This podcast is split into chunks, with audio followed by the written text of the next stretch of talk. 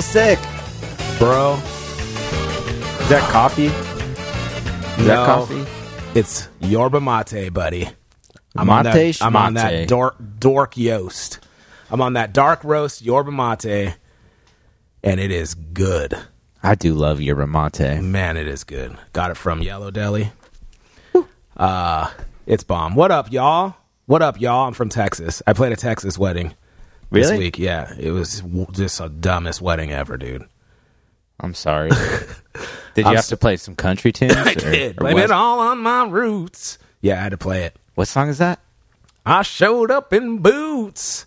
I can't sing very good because I'm still sick. Uh, that the, I got friends in low. low. I can't Oh, do it. Oh, that the- that's Places the in guy- the whiskey and races I blue. and I'll be. I can't do it because I'm sick, dude. My lungs are messed up. that's is that that Garth Brooks jam? Yeah. Oh man, Yeah, that's a hit. Well, ladies and gentlemen, it's still here. It's still here. I'm still coughing, and that's going to lead me and kick this show off right off the bat, right here. Whoa! And I don't care anymore.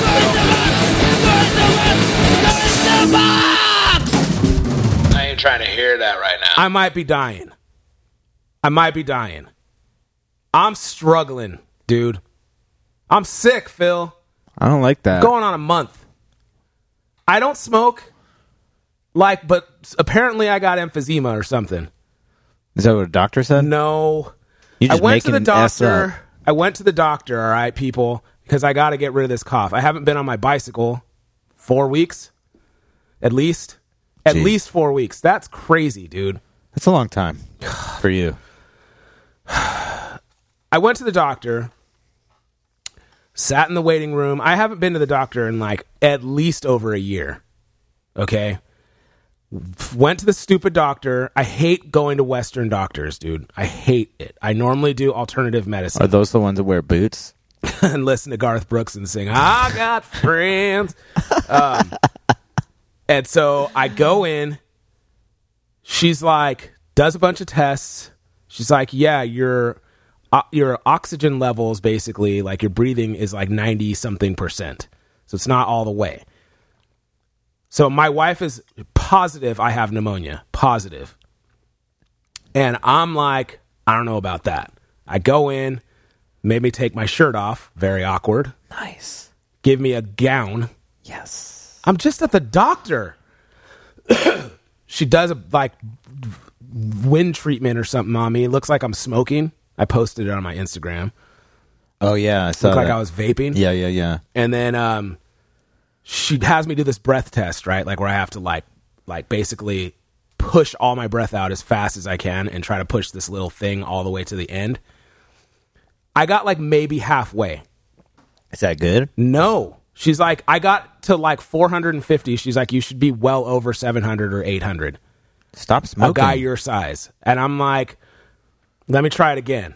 And so I'm like, and blow it as hard as I can. And it's just like 400, maybe 500.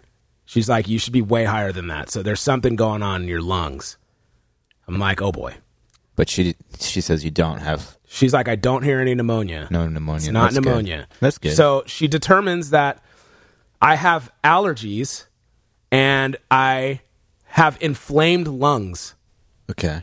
and that's causing me to cough. She's like, most people have cold symptoms when they have allergies and inflamed lungs, like you, but this is like a chronic cough. I'm like, dude, I'm like choking at night. Like, I'm like trying to throw up, and it's just like I'm coughing my head off Yeah. and keeping my wife awake. So she's like, "Yeah, we got you. We're going to give you a pill and we're going to give you an inhaler."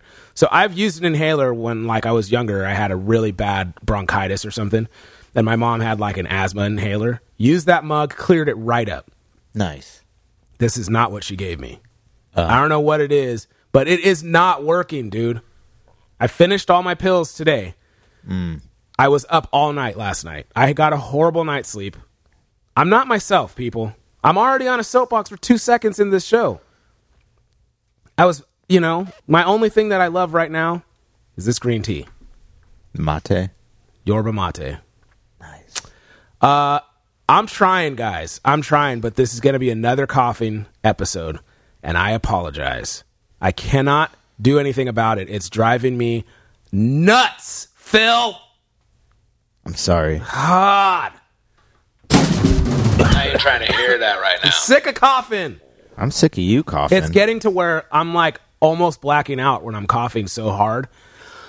last, last night, coming home from my gig, I was pulling up to my driveway, and then all of a sudden, just had like an insane coughing fit, and I was like, "Whoa, whoa, whoa, whoa!" Like, got super dizzy, felt super weird, almost had to pull over on the side of the road. Like, mm, I think I need to make another appointment because she might have misdiagnosed me. This S ain't working.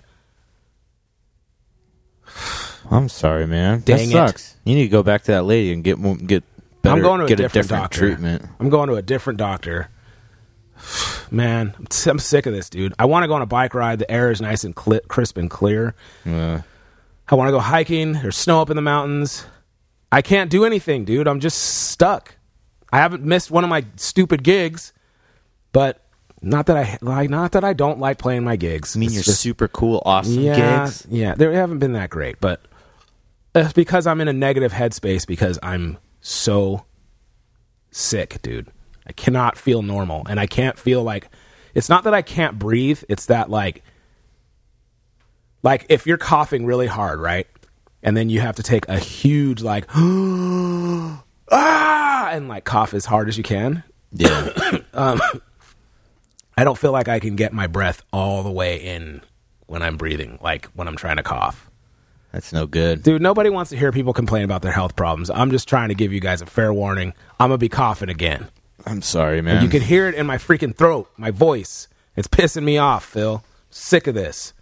Sick of this show, dude. This show's over. no. All right, I'm just kidding. All right, that's the end of my soapbox. I ain't trying to hear that right now. Thank you guys for listening to the Drum Brigade podcast. This is episode 64. I promise I'll try to be more positive. Um, we're going to get this show kicked off with a bang. Got a lot to talk about. We do have a fantastic guest once again. yeah. Not a guest, a guest. Yeah, yeah. Um, he's coming on the show. He is a Cali reggae head, dude. He Big plays time. with the biggest bands in that scene. He's a vessel drummer, Phil. Yes.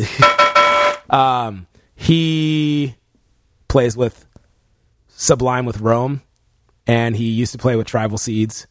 He's Carlos Verdugo. Oh yeah, coming on the show today. Finally, dude's got a lot of tattoos. he does. Yeah, that's how you should be, except all on your face, Why? so you can look tough. Match your like prison persona. Oh yeah, I'm super tough. Uh, this is episode 64, as I mentioned, Drum Brigade podcast. I'm Korey Kingston. Already been on a soapbox, coughing my brains out. Sitting across from me, drinking some coffee. We're going to get into it, Phil. Don't worry. He's the one, he's the only. Funky Phil Pardell. Yeah. Ah, thanks for coming in, Phil. Thanks. Thanks for having me, Korey. Yeah, yeah. Um, so we got this show, this thing. We're just moving right along. Um, and we got some things that we're working on as usual, and uh, and stuff. So if you like this show, you know, subscribe to it, hit the like button. I don't know what you do. I don't know. Just listen to it and tell your friends to listen to it. You can listen to it on pretty much any platform you get your your podcasts on. I'm going to list them: iTunes, Google Play, Spotify, Stitcher, SoundCloud, TuneIn, Overcast, Radio Public, DrumBrigade.com. If you can't find any of those, just go to drumbrigade.com, click on the podcast link, and it has a link to any of those things too. It also has a link to Patreon. If you want to support the Drum Brigade on the next level, which by the way, we got to brainstorm some new ideas for our Patreons because we haven't done a, a, a bonus show in a while. We haven't done giveaway, but I want to um, do like you sign up for a Patreon, you get a something like a gift or something. So we're working on it, people. We're still working on it ourselves. All right. I'm still working on it myself. me and Funky Phil have websites. I'm, I just uploaded a new episode one of my Salty Dog Cruise trip um, on my YouTube. It's not on my website yet, and it's going to be going up on um, some other stuff too, like IGTV and all that. So Korey Kingston, K O R E Y K I N G S T O N dot com. Phil Pardell, P H I L P A R D E L L dot com. Phil um, has lessons, play alongs, all kinds of stuff. Just uploaded on the Drum Brigade Instagram.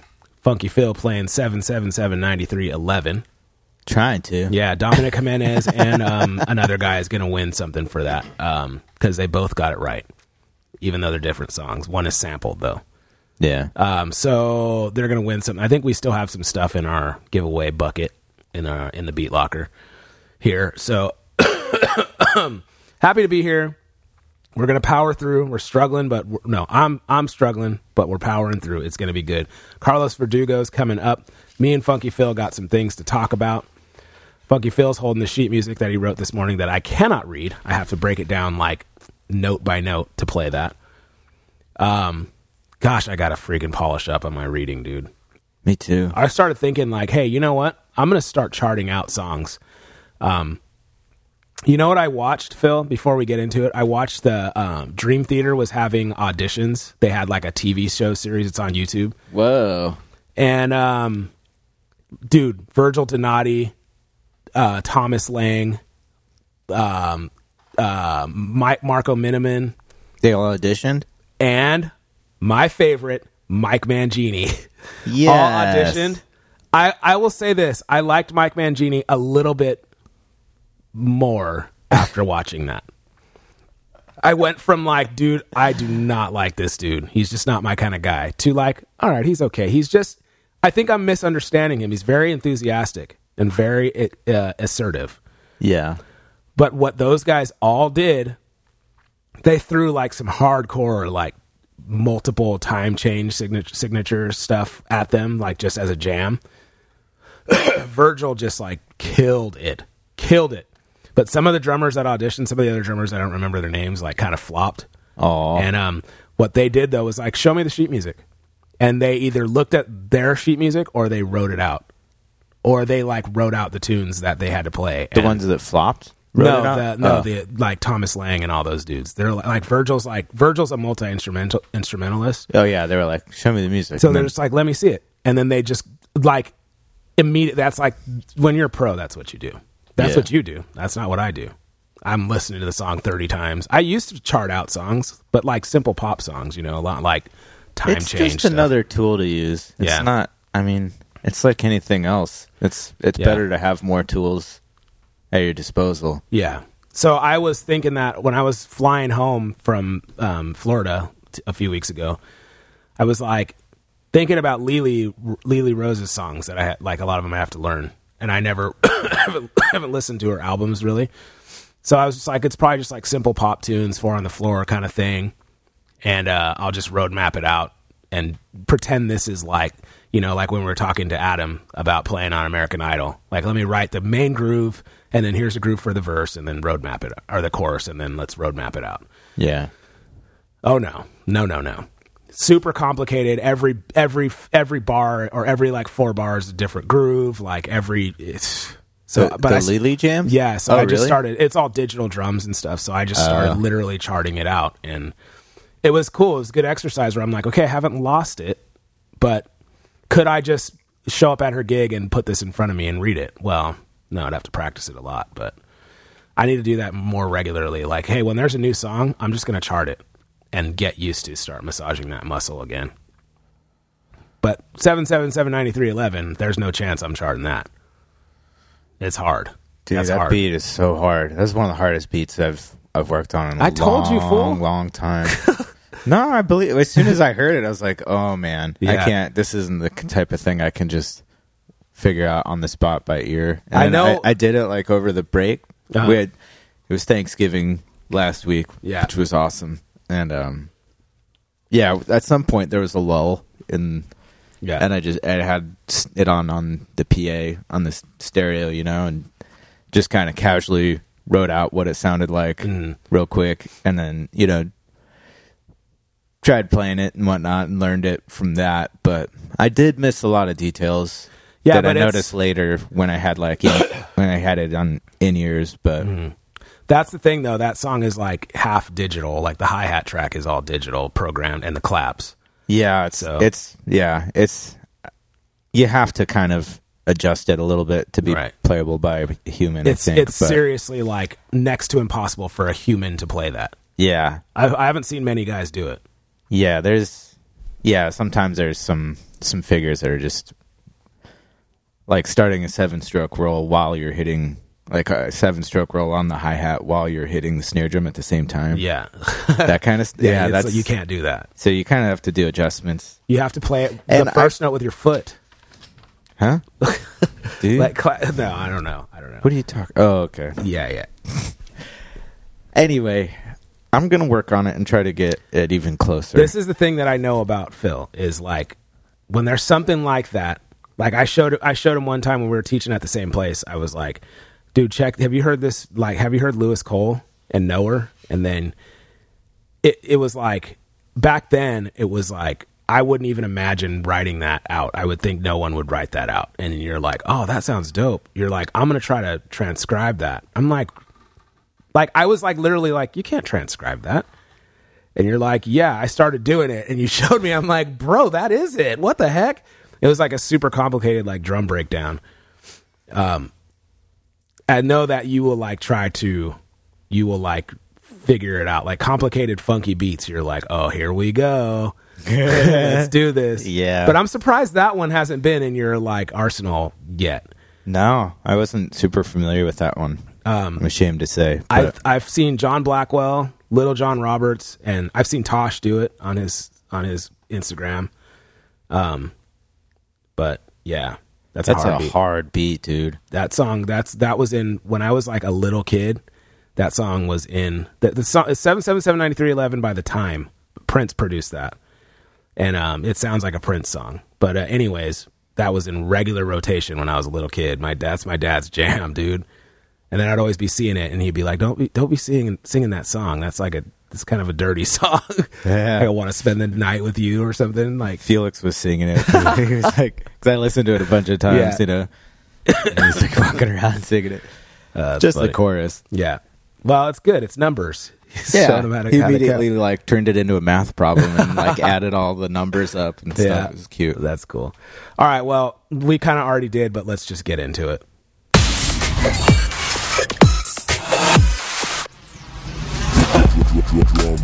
Oh, yeah. Episode 64. Carlos Verdugo coming up. Um, bro, we have to give a shout out to Corey, CM Strange, at CM Strange on Instagram. Big time. This dude's an artist. Um, has a bunch of like swag, like products and stuff with his art on them. Sent the Drum Brigade a gift package. It ain't even Christmas. well, specifically, he does a lot of drum themed artwork. Drum theme. He's a like- drummer yes, and an artist and a Viking. and a Viking. He's got a, a magnificent beard. Yes. Uh, he um he he does mostly like monster stuff, like like um who's that dude? Uh Frankenstein like style art and then like drum related art. And it's dope. It's like It's dope. like dope. All right, well this dude sent us a care package to the drum brigade and a little note a little cute little note. Phil is so stoked right now. He's just hugging his his cup I love it. it's a it's it's on our Instagram uh, story. I'll try to share it again so it'll be up in a few, for a few days. But um, we both got a mug, custom mug, with his art on it, and a bunch of stickers, and then a, a thank you card because he we sent him some Rumble coffee. Um, so shout out to Rumble Coffee too for hooking CM Strange up and also us up. Um, and so we're really stoked on this stuff, man. Thank you very much for sending us this stuff. Um, we're really stoked, and I love it. Yeah. I, I claimed the one that's got the kind of 60s. yeah, Art it's like the vibe green. to it. It's, It's like a- green, and I, I'm more of a simplicity. I'm a more of a simplistic guy, so I got just a. It's like a sketch of a drum set on a mug. It's so dope, dude. It's got a low boy beater. It does. It has a low boy beater with that like fuzzy thing on it. Yeah. I can't tell what brand the cymbals are. Those are T cymbals. um, so my my mug is gonna live at the at the um, Beat Locker because Like anytime I do a drum video, I'm probably going to be holding that. And uh, so yeah, man. Shout out to CM Strange, Corey. Thank you, man. Cool name too, by the way. Uh, dude was just featured in the, on the Mike and Mike podcast. But anyways, no, no. The, Mike and Mike are cool, but I mean, like you know, it's just this guy's getting podcast love now all of a sudden. But if you want to hear a real podcast, I'm just kidding. Mike Dawson's our homie, and Mike Johnston is going to be our homie sooner or later. We love those guys. And you know what? Our show isn't even close to comparing with theirs. So they got like 500 million episodes and 500 million listeners. So yeah, they're pretty good at it. they're pretty good at. They're pretty good drummers too. Like kind of. Yeah, they're, they're okay. I mean, they're no Korey Kingston and Funky Phil, but. uh, so yeah, dude. Yeah, I love those guys. Anyways, Corey, thank you very much, man, and we hope to see you at NAMM show. Uh, you said that in your note. Drew us a little picture of the drum brigade on a bass drum. It's dope, dude. Love it. Love it. Love it. Uh, Funky Phil, Yeah. did you get anything for Black Friday? Um, You know that way. I, purch- I did purchase some things, really? but more importantly, I had a wonderful week with my family. That's cool. We had a lot of good family time. It was the Thanksgiving week, which Oh, I know yeah. you don't do, but it was um, really awesome. Had Yeah. a lot of good quality time. Did with- you eat turkey? You were No. disgusting. You killed a turkey. No. no, Charlotte made these amazing they were phenomenal like um veggie cutlets. She Nice. made she custom made seitan Oh yeah, and it was just like and then fried pan fried them all and it was so good. man. Yeah, we had all this, you know, a lot of stuff, potatoes and stuffing and all that. Yeah. I made some Brussels sprouts, Oh yeah, I love Brussels. sweet potatoes. Roasted in the oven. You guys had a Thanksgiving dinner. big time. I baked two loaves of sourdough bread. Oh, uh, by the way, I've been thinking about this. I've been thinking about this all week, and I told my wife I think we need to put in a request to Phil for another sourdough loaf. A loaf? and she said we're willing to trade for kom- kombucha if you would, because she's making kombucha, or we can give you a mother for kombucha if you want to make your own. Well, I could give you some uh, sourdough starter too. Well, I just I like your bread. Okay, Yeah, yeah. So if you want to Thanks. trade, we'll we can. that could be arranged. All right. Yeah, and my start, my I finally I had to redo my starter because I threw my old one away because Yeah. my fridge broke and Oh, yeah. while we were like out of town and we had to throw everything away. Um, we're trading of the fermented. It's like the the trade of the fermented Fermented foods. foods, um, the live cultures. Um, that's cool, man. I I don't celebrate Thanksgiving. There's a lot of things about this holiday that is very weird, man. I'm not going to get into that because everybody's entitled to their own opinion. Everybody feels differently, and so that's fine. But um, I did find out something crazy, dude. and I don't know if it's true. I should probably w- Wikipedia it or something. But I I heard Black Friday has to do with like s- like sales of like slave trading or something. Really? That's what I heard. You know, that could be just another thing to get people amped up and pissed off, but um yeah, I don't know, man. I don't care about that stuff. We got to just like I feel like we got to keep moving forward as a society and stop thinking about what happened. You know? But I think that's funny that like I don't know, it's not funny, but it's like it's so blatant. it's just Black Friday. That's crazy. Anyways, Funky Phil, I'm sorry. Let's not get political or religious, all right? Okay, well, Wikipedia says the earliest evidence of the phrase Black Friday applied to the day after Thanksgiving in a shopping context suggests Mm, that's what they want you to know. in a shopping context. huh? Trump probably wrote that, Phil.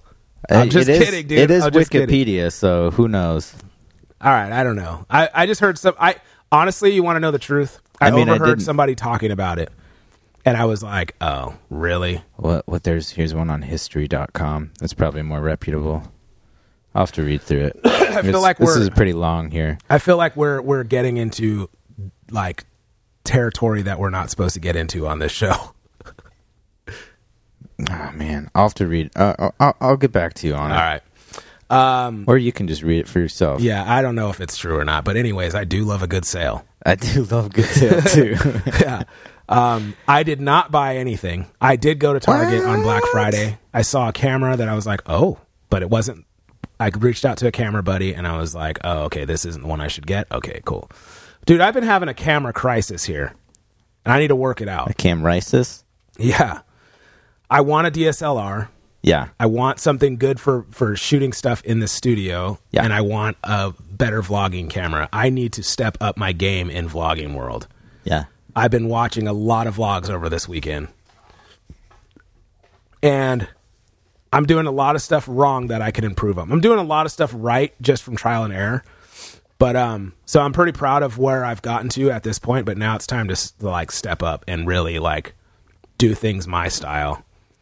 I'll Well- tell you what my biggest problem is. Go-? Go, ahead. My my biggest problem is B roll. Mm. I don't care about B roll stuff like transitions. I just document my day. Like when I do a day in a life, it's just like okay, now we're going here, and then I'm like walking really fast, you know, like in fast motion. Well, or that's B roll. No, no, no. But I need like when you watch like real vloggers, like YouTubers, mm. they they they get crazy nowadays with drones and stuff, and I'm not going to do that. But it's like, all right, what's up, guys? I'm going to jump on a plane and I'm going to go to Dubai, and then it's like, you know, it shows them like on the plane, maybe like eating some good food, and then it's like drone shots of of Dubai and like cool like images of like here's what's in the city. Then they get to their activity. Huh. And the biggest problem that I have right now is stability. My camera is too dang shaky because I'm using an older GoPro. Don't you have that wand thing? Yeah, but that's for my phone, and it's too hard to vlog on my phone. Really? Yeah, Your I phone don't- has I a don't good like camera in it, I know. I don't. I don't like doing it though because when you're vlogging, you want to. I got to be quick with it. Like when I see something, I'm like, I want to push a button and start recording.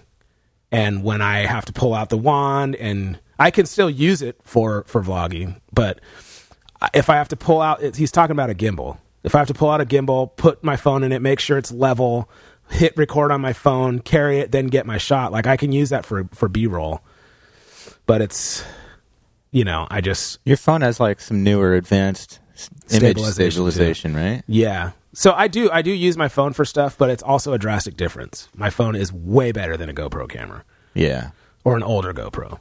So and then I'm like, well, maybe I should just forget this whole thing and just get a DSLR, like a real point and shoot camera, and get a a, a, um shotgun mic, and then but then I'm still running into the problem of stability.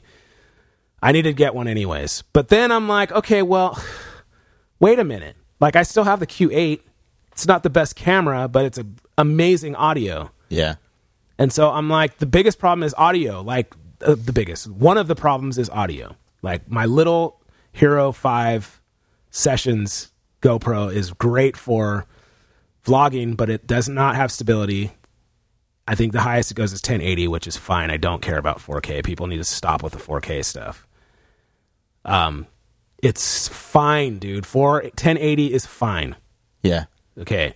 Um, but if I can have a camera with 4K, then um, so I'm trying to learn all about it. So I'm like, maybe I stop with this DSLR stuff for right now and worry about that in a few months, Yeah. and just get a shotgun mic for the Q8. Use that in the studio. Wait. What are you going to do with the shotgun mic? Talk into it. Do like vlog stuff. I need to. We need to, dude. We need to get on track with these product reviews, stuff like that. Um, Okay. I can use it for vlogging with a nice mic on it. Yeah. long story short, dude, I'm gonna be getting a new vlogging mic as soon as my lessons renew. Like my students renew their lessons for the month. I'm getting a new GoPro. Yeah. Uh, well, you could get one of those little wireless lavalier mics. Will that work on? Yeah, you just have to plug it into the input on the Q8. What? Mm-hmm. You can it get has, those at Guitar Center. It has two XLR ends, so you just you'll put the That's like 500 bucks though.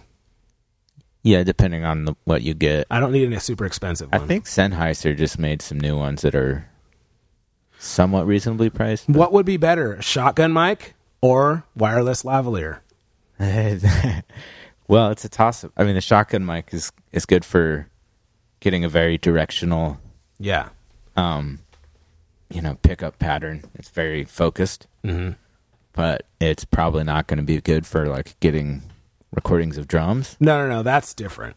That's different. So I'm talking about right now.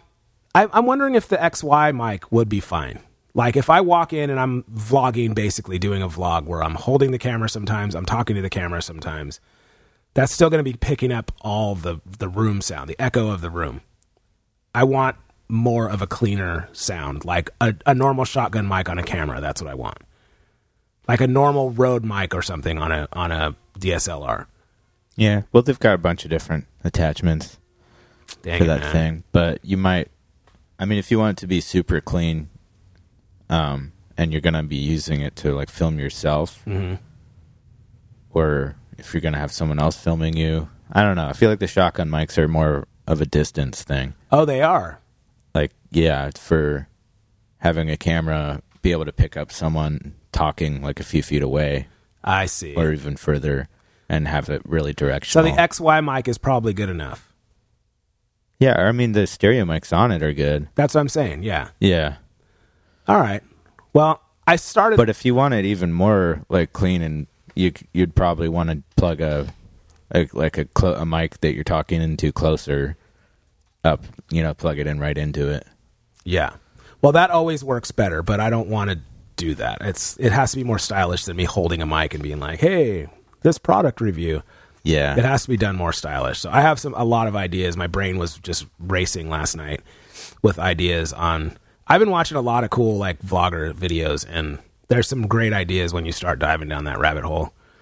Um, so, uh, and like it's cool that before I used to watch that stuff and try to get ideas for my stuff, and um, a lot of them are like there's a lot of instructional videos like, hey, if you want to be a, a vlogger, you know, here's here's how you do it. And then when you watch people that don't know how to do it, you're like, oh boy, like a lot of dead space, a lot of nonsense. Like I watched an unboxing video and I was like, oh, this is horrible. Like stuff that people don't care about. Excuse me, it's a it's the same mistakes that I've made. Like I watched some of our old like we did we Phil and I did a session one time we rented a studio and tried to do a full day of product reviews to start to kickstart our our web show and it i was like back then thank goodness i had the insight to be like this isn't what i'm this isn't it was good it would have worked but it wasn't what i was looking for it wasn't on the professional level we're still not there. Um but we're getting steps closer and so i would always look at that stuff and be like man i wish we had like a studio i wish we had the cameras i wish we had the microphones and so we're we're getting there but i'm like man i do have quite a few cameras but none of them are really good. They're like q8 is a great four track recorder type thing if you're like a podcaster or a, a webcaster or something like that it's a really simple solution but it is not a great camera you can't put lenses on it it's great for audio. it's great for audio but I then think, the thing is I think of it as an audio recorder Well, with with a with, with a camera. a that's what they say mini camera on it. Yeah, and so the, it's a Zoom Q8. Zoom is obviously known for having great audio stuff, but not a great camera company. And their camera records in 2K, 1080, or like 720. And that you think that's good, but for some reason I don't ever feel like their camera and it's a wide, super wide lens too. It's like 160 degrees. and um so it's basically like as good as a GoPro with Yeah. great audio though. Yeah, it's like a GoPro with awesome audio. So for what we need to do, I mean, it would nothing's better than having a nice camera with a nice lens, like you know. But for what we need to do, I don't think we need. I think we need to. I need to learn how to use this camera a little bit better than I have because I'm just like, cool. You can plug mics into it, get get decent levels, and I haven't really looked at like, oh, well, I can adjust this and I can adjust that. This is like an audio recording device that you can record video with. yeah, So you can, I mean, they promote it as like this is a really good thing that you can record with. And that should be great for drum videos, but um and I've used it for drum videos, but I most of the time I don't have the angle right, I don't have the lighting right, I don't have the like the um filter right on the stupid built-in the built-in camera filters are so stupid on that camera. yeah, So garbage. I kind of yeah, I, I stopped using them entirely. So I've been kind of doing some little research here and there on like, hey, what, how many frames should I use? Like, what am I doing here? And I don't know everything by any means, but we have a lot of things at our disposal here in the Beat Locker that we can use, and so I have I have some reviews I need to do that I'm going to try some new ideas and see how I can get it going, and hopefully just completely change the game in our scene. Yeah. Yeah. No. Yeah. I, the other problem is too, though. I do a lot of filming, all of my filming by myself. So my vlogs are by myself, but I'm not a photographer. Uh, I basically started a day in the life of a drummer to document or journal like tour dates because I did so many years of touring that I don't remember. And I'm not a writer, so I don't want to like I didn't want to journal all this stuff and then write a book later. And so I'm like, you know, I should just film it and put it on YouTube so I can have these memories saved forever as long as YouTube stays up. and um so I did that. And then now it's turned into a vlog. I didn't know it was called a vlog when I started doing it. It was just like I'm just going to film myself. You know, I've, I guess I've seen it before. I had a GoPro, didn't know what to use it for, started using it. And um, now it's like, oh, okay, yeah, I guess I'm a vlogger, like, but a very amateur vlogger for what I do. This is what they say though. They're like, you can anybody could be a vlogger. It's easy. You can. Everybody has a smartphone. You can do it on your smartphone if you want. But then there's ways to step up your game. Better audio, stabilization, better cameras. Um, but you have to have a thing. Nobody wants to see you do laundry, dude, or like unbox random stupid stuff and take make a 10 minute video of you taking every piece of tape off a box. Like open the freaking box and Yeah, show me what's inside. I never quite understood those unboxing videos. Dude, people love them, man. It's relaxing for people. It's like it's like everybody loves opening a box and getting a gift. And so you can watch videos of it, you know? That's so bizarre to But me. it's not for me, dude. It's like I'm I'm fast forwarding through all that stuff and the freaking oh make sure you hit the subscribe button and all that garbage and your intro. Just get out of here. Get to it. That's kind of what I want. I want our reviews to be very quick. Like here's what I like, here's what I don't like. And um here's what you're going to like about it. Blah blah blah. But I used to like read everything on the box and like read every everything on the package and show you what the package looks like and it's like, dude, no one cares. Show me what this product does yeah. anyways um i i'm obviously like my mind has been f- like all you know how we get phil when you're like looking into something and you're doing research 24 7 Oh yeah. that's how i've been right now i've watched every freaking thing about this gopro and i've watched everything about like these these cameras last night i was looking for vlogger vloggers using the q8 which i couldn't find any it's all musicians it's like the musician camera you have to have one if you're a musician that's what they say if you want to do videos and stuff. It's the easiest. Basically, what I do is use the the built-in camera mic as my overheads, and then I plug in a kick mic and a snare mic, and that's what I use. Yeah, that's a great way to use it. Yeah, and so I would like to get more in depth, but I haven't been able to find a good sound for that camera. I like that you can also, if you have like an in-ear monitor mix and a splitter, you can um, just use the overheads to get your drums, and then plug in the, your in-ear mix as the in, in, so you can hear everybody really well. Oh, you can use the camera, so you're not recording anything. You could just hear it. You use it as a monitor. no, I mean like recording it, Oh, okay. but you could use it as a monitor too. I really need to jump into like using this camera properly. I've had it for like several years. yeah, you could plug your in-ears into it, or I mean your monitor feed, and then monitor yourself from the directly out of the camera and hear the overheads if you don't have a mic. You know what? drums. But that camera has been the best for. Huh. We've used it every year at NAMM for interviews, and it has been second to none. It's true. It's pretty rad. Amazing. being Like, able to just have a mic right into it. just plug right into it, and bam, you're recording interviews with like the simplest setup you can imagine. So you're saying a shotgun mic would be good for NAMM show? Like we wouldn't have to have mics. Maybe. Yeah. I don't, I'm not. It's not gonna be better I than can't a mic. say I'm I'm an expert on shotgun mics I've never used one, but from what I understand, they're they're good for really directional sound Yeah. from a distance. Yeah. Um, so it could be good at NAMM, but NAMM's so loud. Yeah. I can't imagine anything being better than a handheld mic close to someone's mouth. That uh the Mexico City episode that me and Dub Robot did, the podcast, was done on a little Q8. That their little guy, the little like it looks like a weird square um camera, like audio recorder thing. It's a really weird thing, but he that that thing is really good. It's only like 170 bucks or something. Wait, the Q8's the one we've got. The Q8's the one we got. That's a bigger one. Yeah. He's got like a little little guy. It's like a it looks kind of like a triangle. Oh, yeah, I've seen that one. That's the one he That's does. a, that's a newer one, I think. Uh, but it's, but it's like more basic. Yeah, he does all his vlogs on that, and and he he he said because the audios, he's like a big audio guy. But we were like, there's one point where we're in a concert and it was so loud, and I'm like yelling like, "Hey, this is like," and I'm like, I didn't think you'd be able to hear us at all, and you could totally hear. It. Like I didn't even need to yell that loud. Um, or we're like at an airport and you can vaguely hear it in the background, but you can hear us. It's cute. Like Zoom makes some dope stuff, man. They, They make do. some dope stuff. Anyway, sorry to go on that rant, but I'm I'm very passionate about camera stuff right now and ideas, all this stuff. Uh, other than that, though, man, my week I don't celebrate Thanksgiving, but um, I played some gigs, and then I uh, we were gonna go to Magic Mountain on Thanksgiving Day, but it was pouring down rain, so we picked up my my wife's friend from the airport. She came and stayed with us for a few days. Went to sleep. We went somewhere. What did we do? We went to someone's house. Oh no, wait. We went to. Oh yeah, we went to a friend's house for game night. Then we Friday.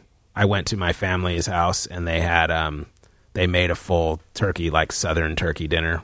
The black side of my family and my the the that side of my family, a lot of them are going vegan and vegetarian like me. What? So I thought I was the only one. And they're like, no, we got like vegan stuffing. We got vegan sweet potatoes. One of my cousins brought vegan turkey, but it's it was gone. Dang it. Um, and so they made yeah. I was like, dang, there's stuff I can eat. It was bomb, dude. So good. I love so it. good. Um, and so that was that. We So- made pumpkin pies out of pumpkins. dang Like not even not like straight up pumpkins that we cut up and roasted. yeah. That's how you make it, isn't it? A lot of Oh, people use a a can. can, Yeah, canned yeah, yeah. pumpkin. I see. The real deal, t- it tastes significantly better. I Yeah. gotta say. Well, that's good. Did you put lots of butter in it? I think she did. I didn't. Pumpkin ma- I pie's can't good, claim. dude. I did not make them. My wife did. Oh man. Um. Charlotte. Gosh, that's such good food, though. It is. Um, So you did not buy anything for Black Friday. no, I'm broke, dude. I'm I. It's so basically it's rent week, and whenever it's rent week, I'm just like, oh boy. Yeah. And they told us they want the rent early this month. I don't know why. That should be one of my soapboxes, but they didn't give us 30 days notice. They gave us like four days notice. And so my rent's normally not due till the fifth. They're like, yeah, we need to buy a third. And I'm like, yeah, well, I'll try, but if I don't got it, I don't got it, buddy. You got to give me 30 days notice, fool.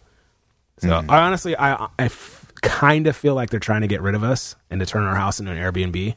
What? I feel like I'm just, I feel like that's what they're doing. I could see that being a good business move. I will fight them. I will mean, I, fight I'm them. not saying I like it, I, I really don't like but living there. the But the whole Airbnb thing is pretty.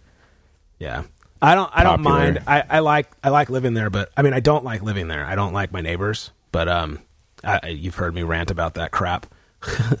but um, I can't afford right now. I can't afford it. We have some super big like trips planned next year, so I'm focused on that. Nice. Um. So yeah, anyways, but other than that, man, I just played some gigs and I played a wedding. It was freezing cold outside, and I feel like I relapsed and got sick again. Dang it. And then I played with Marcel last night. Woo! So dope. I missed that dude. He's awesome. Yeah, it was a fun gig. And um, I'm playing with him all week. I don't have to use my actual drums once this whole week. Dang. Just playing all Eddie V gigs, even Saturday. No weddings even? Nothing. Oh man, So grateful. that's a fun week. Tuesday, Wednesday, uh, Saturday, and Sunday. Nice. Thank goodness, dude. Can you imagine if I didn't have those gigs? I would be. I would have no money this week. I'd be back to driving Lyft or Uber or something. Teaching, I guess teaching would be going coming through, but um. So yeah, man. Anyways, Funky Phil. Yeah. So wait, what did you get for Black Friday? Well, A new fryer? no. I ordered some Tom mics. Really? Yes. Huh. What kind? Audix? No. So it's a a brand that isn't really known that much. It's called Avantone Pro, Mm-hmm. but I've got their kick mic, and I'm a big fan of it. Nice. It's like really Is that well the red made. one? Yeah, Yeah. really Dope. well made. The mount is not made out of plastic. Nice. It has like an isolation thing, so it's like hanging in rubber bands. Basically, Oh, it's like a mini isolation thing. And um, yeah, I ordered the Tom mics because I like. I, I'm a big fan of the kick mic, and Mm. From what I read, the Tom mics have got like a. They're bigger. They've got a bigger diaphragm. Mm-hmm. So, and they're supposed to be able to capture lower frequencies. You know how people are always putting kick drum mics on floor toms? Yeah. So they should be able to get those lows Nice. without using a kick mic. That's cool. Dang.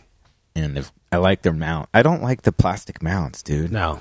I like their mounts are, are metal, and they're like You would hate I can tell mounts. they're not going to break. And I got the cheapest mounts you could afford. Like the cheapest ones I could afford and they're just all made out of plastic and they're just wanting to strip.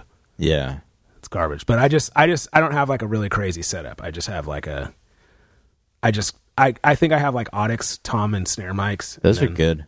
And then um I just got what I could find or what I had and I just I, it's like I'm not really recording on them. I'm still waiting on a snare mic to. I got to pick one. I don't like the way most snare mics sound. They I don't, hate- They don't sound like a damn snare drum. No, and when you put it on top, it really doesn't sound like a snare drum. Yeah, it So- sounds like you get like the initial thud and then like the overtone ring. Yeah, I hate that. uh, like uh, everything. I Even feel the, like- even the SM57, which everyone raves about, I don't Yeah. feel like sounds like it doesn't sound like my damn snare drum.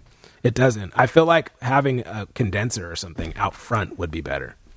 That's you know I heard one that I really liked. I like listened to some audio clips of uh, Beyerdynamic one Mm-hmm. that um, uses it's a condenser mic for the snare. Yeah. or for they make it for all the drums, but uh, it sounded it sounded like, a the snare, drum. Yeah. yeah. I don't tune my snare and use the specific head for it to just sound like a timbali on, you know. Yeah, I hate that. Anyways, um, all right, we're gonna have to pick up on that later because Carlos Verdugo is coming up. Woo! Drum, brigade. Oh yeah, Oh yeah. Oh yeah, what's up, Drum Brigade? yeah! That voice you hear. We got a special guest, Funky Phil. Yes, Once we again, do. man, this. I mean, we're it's crazy. We got a really special guest though. Dude's from from around Man, I, here. I'm I'm really stoked to be on here, man. Thank you guys so much for uh, thinking about me and having me on the podcast. Of course, man. Of course. That voice you hear plays with Sublime with Rome.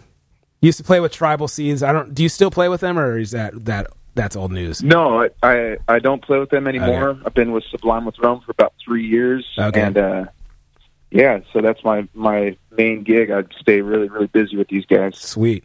And uh, fellow podcaster, fellow vessel drummer, Phil. Yeah. Oh boy. Oh boy. Yeah, It's the one. It's the only. Carlos Verdugo. Celos. What's up, man? yo yo, Yeah, dude. Thank you so man. much again for Once- coming once on. Again, yeah, dude, I'm super stoked, man. um, you know, I know you, Phil. I've known you for for a little bit here, and and I'm just stoked to finally make this connection. Heck yeah. Us too, man. Us too. Thank you for coming on. So, how's everything going with you right now, man? You you got a lot of stuff you're working on and a lot of touring and all kinds of stuff. Man, every everything everything is going great. I just uh just got off the road. We were we were on tour for feels like months. Well, Wow. literally was months. Um, about about three months on the road, and then we had about a month of uh, fly dates. Wow. And uh, our last last show was out in uh, Japan. Cool. Did um, one show out there in uh, Okinawa for a bunch of military troops Mhm. um, bunch of different branches of the, of the military, and then um, we flew to Tokyo and did a show in Shibuya, which was Wow. super dope. Dude, Japan is so awesome, man. I've only been once, but I can't wait to go again. Dude, the, culture out there is is just so rad, man. The food, you yeah. know, people just have have a you know just a extreme appreciation for music. you Yeah, know? totally. That's really cool. I think we know we know a lot of like similar guys, um, or similar guys. We know a lot of the same dudes. I think. a lot of the same. We got a lot of the same numbers. Huh? yeah, I think so. I think so because I, I used to play in the Aggrolites for years um, back in the day, So I know you know. Yeah, maybe you know Reggae Raj, Roger, the organ player. Dude, Roger, he's he's a big inspiration to me, man. Oh, He's, really? He's a yeah. I mean, just he's he makes great music, man, and I, I love his like little dub albums that he puts out, and they're just they're super solid. Nice. Yeah, he's he's one of the funniest guys I've ever known in my life, man. Dude is hilarious, hilarious. Yeah, Um, he's actually he's playing with uh, Long Beach Dub, yeah, right? yeah. I think so. Yeah. So yeah, and then I, and I Devin. I think uh yeah, Devin, yeah. Um I was gonna say I know the expander guys. I don't know if you know Cheekies, um, but I play with Cheekies a Oh, yeah. lot. Ye- Oh, that's awesome, man. Yeah. He's a great bass player, and and uh, he's a really good friend of mine as well. Oh, cool. Yeah, Dude, Cheekies is another one of my just one of my homies, man. We like I was just on a playing a cruise gig with him um a few weeks ago and he's he's another dude that's freaking hilarious, man. You guys were just just eating eating pancakes every day together, just kind of like That's- living the dream, or what? That's totally him, dude. Eating pancakes and doing it for the lulls, dude. That's what he always says. LOLs. Yeah, man, he's he's a he's a great great dude, man. All those guys are awesome. Right and uh, speaking of speaking of awesome drummers, their their drummer um, Asher is is amazing Yeah, for dude. the expanders. that dude's pocket, man. That dude is like, I'm like, yeah, man, I play reggae, and then I hear him, and I'm like, bro, that fool, We're not worthy. yeah, We're not worthy. so Jamaican, man. Like, how the heck? Like, I don't get it. So yeah, Dude, it, I mean it. You have to have a certain number of kids and a certain number of years behind the kit to even get close to where Asher can Yeah. be in the pocket for for that groove. You know. crazy, man. It's crazy. I've seen him play.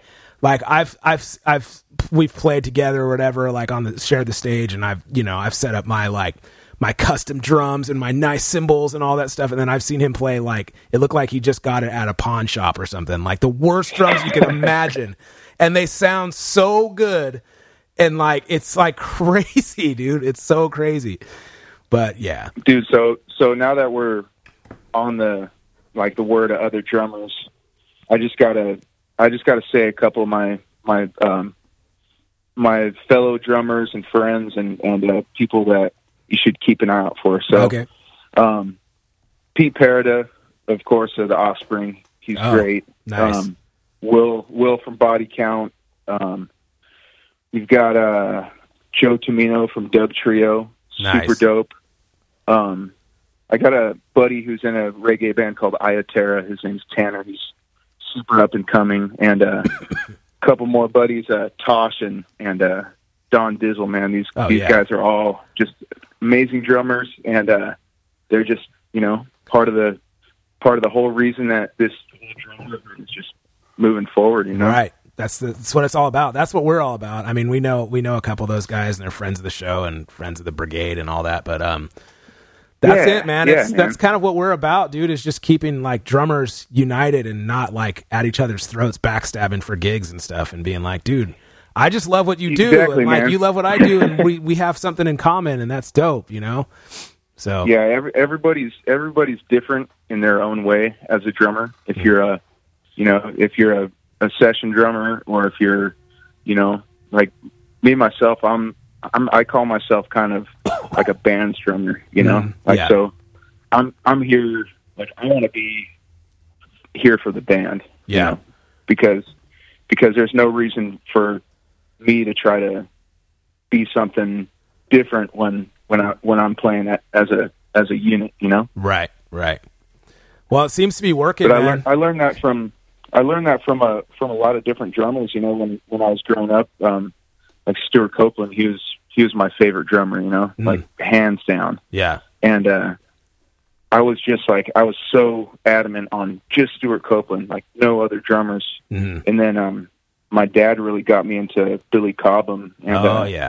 Buddy Rich and you know older older drummers, and then I would combat back to him and say, "No, you got to check out Brooks Wackerman and Bill Stevenson and Ah. um, you know just all these different drummers." So I mean, I just I've got a love for drums and and just the community of drummers and just different styles, and it's it's a beautiful thing. You know? Man, that's great. That's it's, it's similar to me too. Like I was I was into Tim Herb Alexander, dude from Primus. and it's Oh, not, it's not, it's like when you're a kid, it's like, it's not funny, but it's like now I'm like, but why was I so into that dude, man? He's solid. He's solid. No, I know, but like Oh, dude. my dad yeah, got sailing the me. seas of cheese.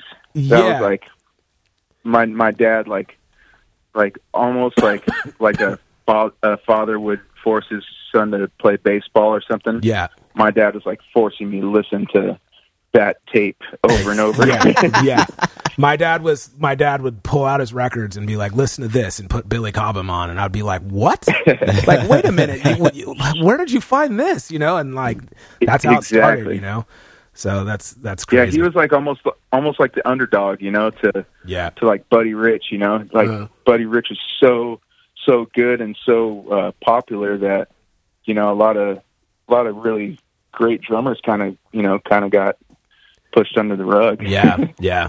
It's like yeah, like Buddy Rich and like Tony Williams were like taking over the world, and then but then there's oh it's like yeah, Billy Cobham and like I don't I don't know. There's some like some of the other drummers at that time, you know, like maybe Dave Garibaldi and like Steve Gadd or something. Like my my dad was like, "Nah, listen to this." And it was like the music was always like, "What is this music?" But it was like I just loved it, you know. I was just like I didn't know anybody well, could do that on the drums. thing about that's one of the really cool thing about drums is is you know one one drummer could be one person's hero and then and then another person can argue with them until you know until the world ends Yeah. thinking that that's the best drummer you know yeah, that's it's so true. So what about you, man? Like what are you what are you working on these days? Like what now that you're you're home off a tour, what's what's next for you? so I've just been drumming a lot, man, and uh, I'm working on. Um, I've got a studio that I built last year, Mhm. and uh, we've just been going through a lot of the technical um, process of of just getting everything hooked up and getting you know everything run and and uh, troubleshooting, and so it's been like it's been you know I feel like the last couple months I've just been grinding trying to get this studio dialed in so I can um, fulfill my dreams. You know, Yeah. What's- what's some your- of my dreams are. What's your plan I, for I the wanna studio? Have, I want to. Like- Ha- I want to have some bands come in here and and uh, and you know do a couple songs and uh, do interviews and and I'm going to be doing a, a podcast as well okay, and cool. uh, just just getting it all dialed in, you know, and and I want to record tracks. That's That's cool. One of my main things. That's dope, So man. we've got some pretty some pretty good equipment in here, and uh, once we can really get everything hooked up and and start doing tracks, then I'll be able to really dial in, figure out exactly what I need, and and uh, so it's just a, you know, just trial and error right now. you know that this is like it's a slippery slope that never ends, right? like, like Yeah. it's yeah, this is this is where we're at too, man. We're just constantly like, dude, I need a new camera. I need a new, we were just talking about it before you got on. Um, I need yeah. new microphones. that that you're constantly stepping up, and um, that's that's all you can do is just constantly try to step up your game in, in life, or whatever it be. You know, whether it be, you know, making tacos or or um, making an album. yeah, yeah, exactly. That's cool, man. It's um, it's it's. I think it's great whenever I meet a drummer that is also um, I don't know what the right word is, but like ambitious in other other areas. You know, like you're already successful in touring and playing with a successful band, and and you have an image and you have a thing that you do, and it's cool. But then to like be like, no, I'm not going to just settle in there and just be that. I'm just going to like step it up in another way, and like that's the same. It's the same way we are, where it's like, hey you know i've done a lot of touring in my you know in my career and a lot of gigs and i play full time and i teach and but it's like man i want to do a little bit of this and a little bit of that that's why we started a podcast and you know we want to do drum videos and vlogs and stuff like that so it's cool exactly. That that's super important for me too. Is to I really want to start coming out with um, videos. I, I barely have any videos online of of what I've done. Mhm. So I mean, it'll it'll be really cool for me to be able to like break down some of these songs I just recorded on off the last album and uh just maybe play some other songs and just um you know just kind of showing people what I do and and uh not being afraid to to show tips and and any secret that I know because you know That's cool.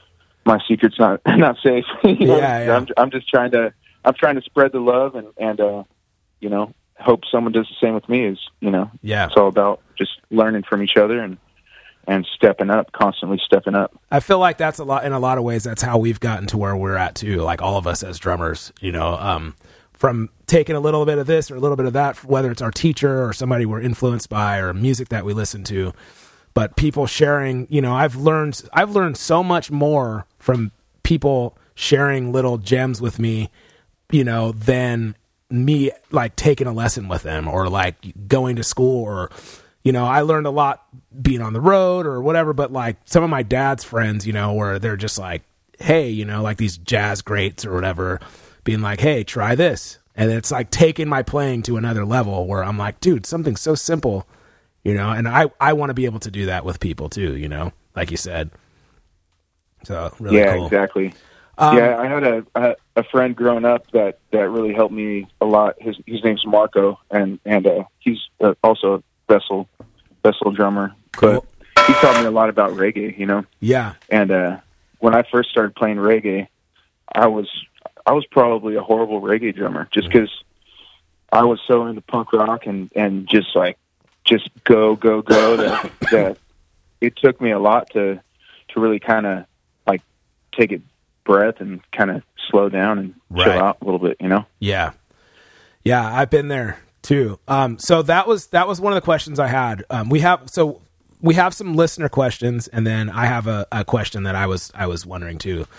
Um, Yeah, so, yeah. Um, so before we get to the listener questions, pertaining to what you just said about playing reggae and and stuff like that, I'm you know I consider myself a reggae and ska drummer first, even though I play a lot of Oh, different yeah. styles of music, but um, we're I think we're a lot uh, very very different in our styles in our approaches, and so um, not not that there's a comparison because I I really appreciate like what you do too. I feel like you're very solid, um, but like Yeah, but, we're we're two we're we're two different spectrums of of reggae, you know. Right.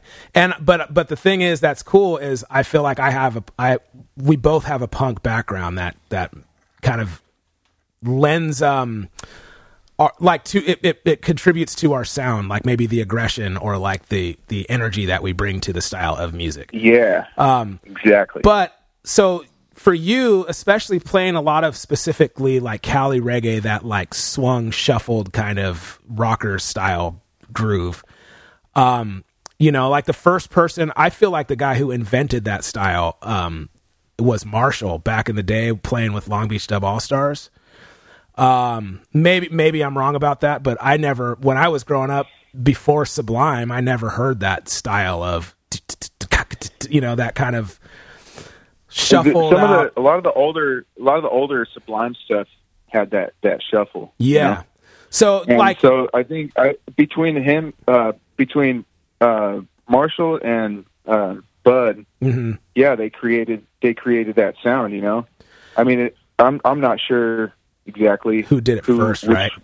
Which one was the one, but Yeah. um, all I know is that Eric's pops was a drummer. Uh, Mm-hmm. Eric, the bass player, Eric Wilson. Mhm. Um, his pops was a drummer, and um, he taught he taught Bud how to play. wow. I guess. And uh, Eric was telling me that his pops would always say, like, even if you're playing like a straight beat, Mhm. it's always good to put some some swing into it, you know, Yeah. into the hat.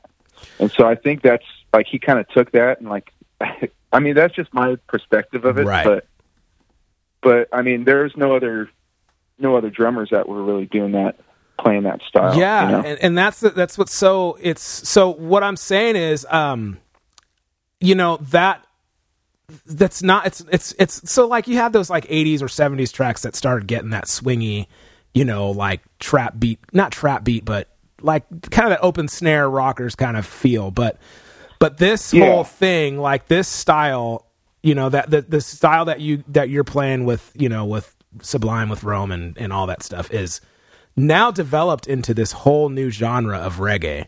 And I think people always ask me this, like, well, what are your thoughts on that? And they think that I'm going to be negative about it. And I'm like, why would I be negative about it? This is like bringing the music that I love first of all to the masses now. This is its own genre. People all over the world are playing this style of music and this style of reggae and this style of drumming Yeah. and it's its own thing now and like it's something that of course for you to play it on you know you're playing with the biggest bands in this like cali reggae genre i don't know if that's like a a term that you guys like acknowledge or you're just like nah it's not what it is we just play reggae or whatever i don't know but i'm just saying i think it's really cool that you've I know like what you're saying. Yeah. you've like mastered this sound and this feel that is very difficult to play and that is now it is it is like one of the genres of reggae you know it's like Yeah, it's, it's- it's a trippy. feel it's so cool Um, be- man Before, before I was with these guys, you know, I was with Tribal Seeds for eleven years, Mhm. and um, I played um, like most of our beats were were more straight reggae, okay like uh, like um, like kick snare, uh, kick snare hat, but like it was like more of a straight straight rhythm on the hi hat uh-huh instead of like more thin, you know, Mhm. like kind of more like the steel pulse, kind of like like kind of militant. yeah Style, okay you know? yeah And so um, i when love I steel when I pulse man um, when I yeah Grizzly, he's oh my God. amazing. um, but yeah, when I when I first started with with um with Sublime or or started learning the songs or with Sublime with Rome, uh-huh. um, started learning all the songs. I was like, holy, this is or excuse excuse me. That's all go. so I, I was thinking, I was thinking, this is like, it, it was really difficult for me to pick up at first, you know. Mhm. And I, I, I first started playing it, like the first maybe a couple songs that were like real fast, like swingy. Like I was using two hands, yeah you know. And then I would like started to break it down, and you know watch videos and and just like fully dive into it. Three months every day playing all Sublime songs, just like racking myself to try to learn this so I can get this gig, you know. right And uh but yeah, I've you know I pulled it off, and now it's you know, now I can do it. Right. Just because I do it do it all the time. It's But- it's funny when you get into you know you you do this now this is your gig and you're you're so used to playing that and that and people you know that that's like people say that's your sound or whatever but for people on the outside it's such a unique way a style of playing you know. First of all it being Jamaican music it people are like already thrown off by that like rock drummers or jazz drummers I don't know about you, but I get that all the time. Like, I don't know how you play that stuff, man. And I'm just like, dude, it's just like it's what I listen to, and it's what I grew up listening style, to. yeah, yeah, yeah. and like, but um, but then like that style specific is like, man, it's it's so it's so unique in it. But it's it's really cool how that has flourished into this this thing now, where it's it's this is this is like the sound, you know, this is the I don't know what you call it, like the new generation of reggae, and it's its own genre, and, and there's so many bands that are, are doing it now, and it's very cool, man. It's it's cool how it's grown, and it's keeping the Yeah, music a- that we love alive. You know, definitely a it's definitely be, become uh, quite a movement. You know that that um, when I first uh, started with uh, Tribal Seeds, it- I mean reggae was like it was it was getting like it was getting kind of resurgence, but there wasn't that many reggae bands like, around. You know, right? Yeah. So very cool. Well, um, all right, let's move on to listener questions. All right, here we go. yeah. What's up? Drum, drum, drum, Drum Brigade Podcast. Yeah. Episode 50, oh, 50. Episode 64. Drum Brigade Podcast. Korey Kingston, Funky Phil, Carlos Verdugo on the line with us. Just, you know, just chatting about touring the world, playing with Sublime. You know, it's just not a big deal, Phil. um, so we got some questions here. um, you can uh, you can answer them or you can not. Um, we can answer some if uh, we only have a few, but um, we can answer one of just- these on our like together. Like all of us can take our turns answering. Yeah, these, but it's it's all good. I'm I'm down to answer whatever. okay. I can even say no if I wanted to. yeah, exactly. Um, this one comes from Tribal Lock Stock, uh, or st- I don't know how to say it, but it's Tribal Lock, S T O C H. All right, it says, uh, "Thankful I got to see you once last time in Charlotte with Tribal C or Tribal Summer of 2016." So I guess that was just a comment. Um, and he said, uh, "You don't have to answer if you don't want, but why did you leave Tribal Seeds?" So, just to to answer the the question, um, I left Tribal Seeds because um, you know I, I just felt it was it was time for me to kind of transition to something new, and um, and uh, I was just really excited to kind of get into a new place because you know things were just kind of we we were working on new stuff and and just it just felt right to to kind of move on. it was the know? time. Yeah, Yeah, it was. It was time Yeah. to open a new chapter And- in your but life.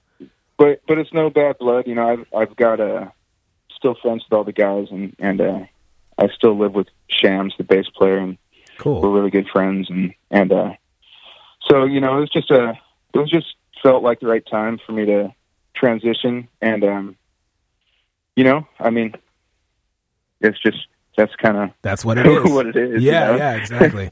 yeah, we've all been there. I mean, I've you know I've had to quit bands, and people are like, "How could you?" And I'm like, "Man, it's just it's just what needs to happen." Sorry.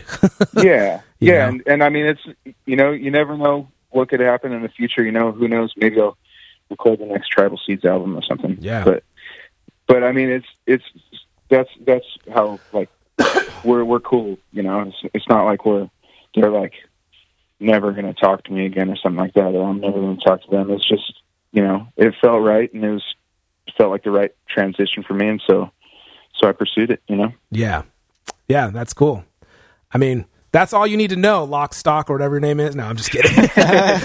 Yeah, no, no, I'm just kidding. Did you make um? So when you when you made that decision, did you make a lot of changes? Like as far like so, when I quit, I quit a band. I last time I quit like a major touring band that I was with. I I had to make like a lot of different changes, and I I switched.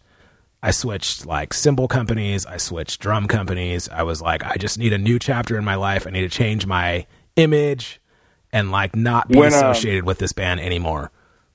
when I when I decided to move on, um, the first thing I did was I found them a drummer, and Oh, yeah. I got them hooked up with uh, Zeb. He's a, a Oh, great I know. drummer, Yeah, I know Zeb, dude. He's- and so um, so I felt like I, I rolled out pretty honorably um, and pretty seamlessly Mhm. by by not leaving on a tour or anything like that. I gave him gave him months notice, and it was um it was the best that I feel like I could have left.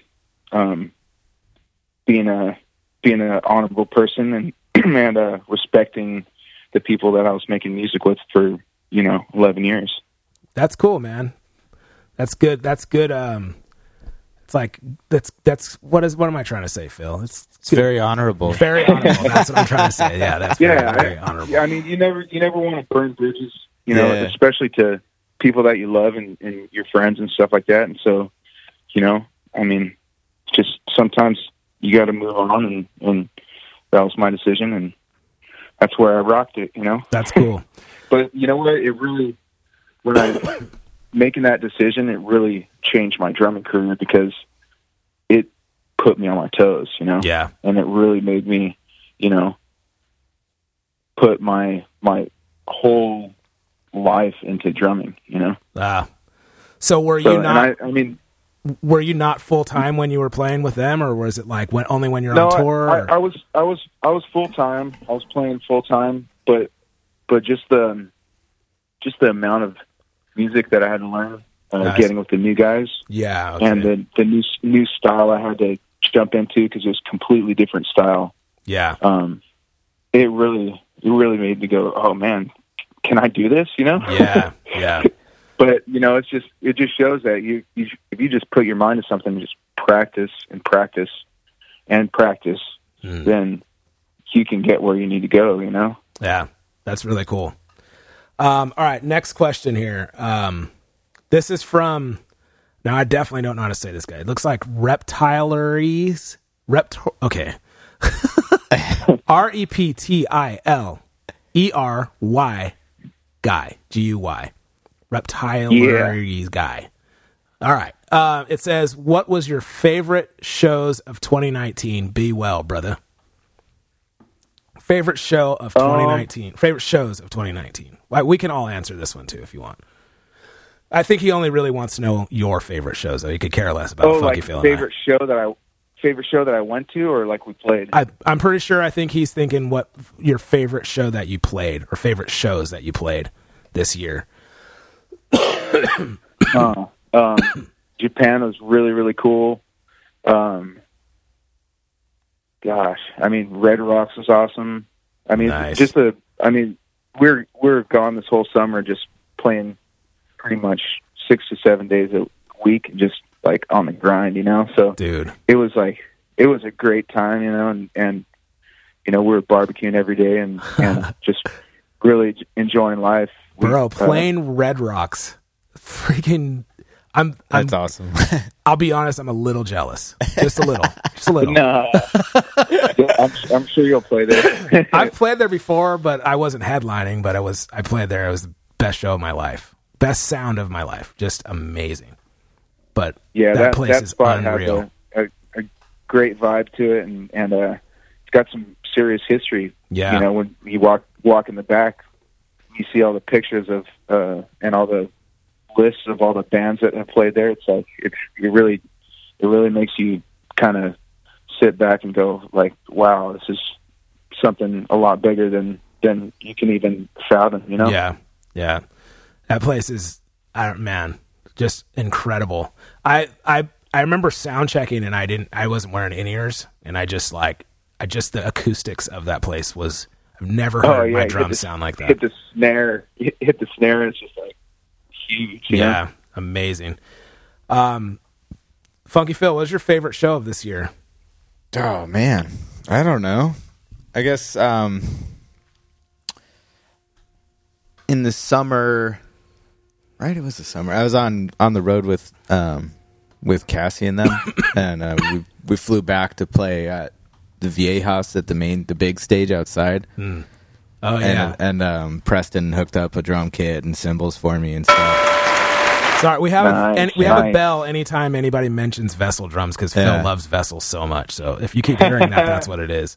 Yeah, that was that was a lot of fun. Just flying into town to play one show, Yeah. and having like some awesome drums and cymbals That's ready cool. for me, and uh, and it was it was just a fun, sh- a big fun show Yeah. outside, and that was probably my favorite one. Man, you played some great shows with with Cassie this year. NAMM earlier the year. Yeah, NAMM was a lot of fun. We're gonna be we're gonna be on the main stage this year, Dang, on the big one. So Look out. So when um when are they going to have the the Tupac hologram out so you can like play play a song with him? So yeah, dude. yeah, you're already playing that groove, dude. Oh, that man. seven seven seven ninety did I, do. I get my prize too for guessing that? It's funny that people are like guessing that one, with- which doesn't want the one I would guess. I would have I would have thought they were guessing the time, but that's cool. Did uh did you guys saw that I commented last night? Right, I was Yeah, first comment. I didn't know that was you. I thought that was another guy, but yeah, dude. So we'll, we'll That's hook it up. me. See, see those drums. Oh, okay. yeah, we'll hook it up then. We'll hook it up. We got to look through our little bag Yeah, of just- tricks, our bag of gifts. I mean, Give me a little prize pack or something. yeah, um, yeah. Dominic got the original, so it's like both of you guys won. I'm like, dang it, two prizes. I didn't sign up for this. No, it's all good. What uh Go ahead. what was your favorite show that you played? Um, man, I can't really remember. Man, there's like, it's kind of a blur. I played a lot of just basic like work gigs this year. Not, I didn't do any tours this year. I just did like flyouts. If I was traveling, so Work work gigs. What's that? well, like No, corporate gigs, restaurant gigs, wedding gigs. Like, dude, when I'm home, You're I'm like hustling like a madman on like the worst gigs you can imagine. um, Hey, but so you're sharpening your uh, your tool every Yeah. time you, you play. You know. I think um I'm trying to think, man. Let's see. I this this salty dog cruise like I just just did a few weeks ago was really fun. But it, a lot of these gigs now isn't really about like the moment on stage. It's like kind of about like my my vibe, like my hangout. So I think I did like a Chicago date with Hepcat and um it was just like I just got to roam around the the city all day and like hang out and I don't know why I really love I love that. It just felt like I was like traveling and doing my thing. Um, the way that I Yeah, want to do it. Great. Yeah, and so that was the shows weren't like the best shows in my life, but I just felt like I had a lot of fun on that trip. And then the same thing with the Salty Dog cruise. The shows were really the shows were really fun. It's always I always have a blast playing with Hepcat, but um I got to bring my wife and so hanging out with her, like we just got like a little vacation out of it and I don't know, man. Something about this cruise was just so much fun, man. They just they really took a well good care of us, and um, I just I don't know. We could do whatever we want. Like I barely played. I played two shows over like four days, and the rest of the time was just vacation. So I I think that's like off the top of my head. I think that's probably my favorite like weekend type of thing. Other than that, though, I don't Pretty know. dope. Yeah, I, I had some earlier gigs in the year, but I can't really remember. Like, nothing's jumping out. Like, dude, that was like, I definitely this year, I definitely had some moments where I'm tr- I'm trying to like not like work through getting burnt out. You know what I mean? Like, I'm 41 years old and I've been playing for a long time, and I'm not trying to sound like the old, you know, crotchety freaking you- jazz guy, but you got at least you got at least half your life left, man. Come on. Right. No, I know. I'm just saying, like, I don't want to get burnt out on what I love doing. And so I've been really You know. like trying to be mentally con- cautious, conscious of that. Like, appreciate the great, moment when you're on stage and you're vibing and like the crowd is vibing with you. And like, I want to think about that and be like, man, I'm really happy to be in this moment right now you know and so i had a lot of those moments this year where i was like this is the level that i want to be doing this at this is like the stage i want to be doing this on you know and this is how i want to be playing. Everything is working and like i don't want to forget this moment. But i can't think of it right offhand phil. Sorry. So yeah. So yeah. Um Dope, dope. yeah. Sounds like we both we all three had a, had a good year you know. We're not we're not Oh, playing yeah. at red rocks carlos all right? But we're still we're happy all right? I'm just kidding. Not not this year. not this year not this year. But yet next year we're coming all right? So I'm super stoked, man. I'm I'm actually uh I'm actually going to be dropping um a, a new line of different hot sauces next year. what, dude Yeah, so I've, I've been uh I've been yeah. perfecting my craft for like the last two this years is what i'm saying Hot- I love of hot making sauce. like some some crazy hot sauces. bro But so I'm, I'm making a. I'm going to be doing um, hot sauces, like barbecue sauces and marinades and stuff like that, and like dry rubs, and you know, I'm just going Dude. to have a little little side company that um, that I can uh, like share with with some of you guys, like my recipes and stuff That like that. is so dope. dude. I I love to cook, man, and we're we're sponsored by uh, Traeger Grills oh nice and those guys like those guys hooked us up for summertime and so we were pretty much every day just like cooking all this gourmet food and stuff and it's, it's way better than than a pizza or or uh you know McDonald's burgers after Right. a show or something like that you know it's like it's so nice to be doing it like that and and uh it was it was really cool you know, i think really- it's so cool that dude there's nothing that holds you back you're just like yeah i'm just gonna do this now dude. I want to buy. I want to buy some hot sauce. yeah dude yeah phil Yeah, dude, loves I've- cooking I've, too I've had man. my I've had my my clothing company for about six years, and Wow. uh, it's called uh, Driven to Protect Culture, uh, D2PC, Uh, and uh, we um, we're about to release uh, five new pairs of, of sunglasses and a bunch of a whole new line of of gear dope coming up here, close, real close to Christmas. very so cool I'll have to send you guys a box of, of some gear so you guys can rock it. bro. I was just gonna say, you ever want to just like you know hook up the brigade? Just let us know. We're here for you, man. Oh, dude, yeah, it's, Well- it's on. We'll totally we'll we'll shout it out though and like freaking promote it too, man. That's Yeah. dope. Keep it in the keep it in the brigade. You know, like it's all about drummers doing other things. I think it's so dope. Heck yeah. Dude, exactly, man. I'm- and dude, I, I, I would be, um, I'd be really stoked if I could uh, shout out a couple of my my um, companies that really like really get my back. Of course. So, um, of course, uh, Vessel Drums. You know, the, these guys. I've been with them since April 2008. What up, there you Preston? go, another another bing bing bing. Yeah, yeah.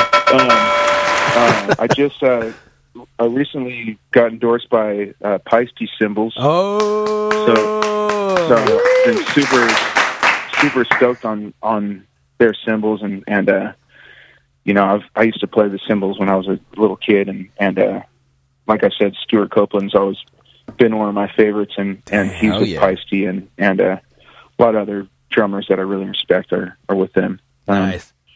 And then uh I've been with Vater for a few years now Heck yeah. and I'm about to about to come out with some new uh signature sticks with those guys. What? Bro. So stoked to put those out.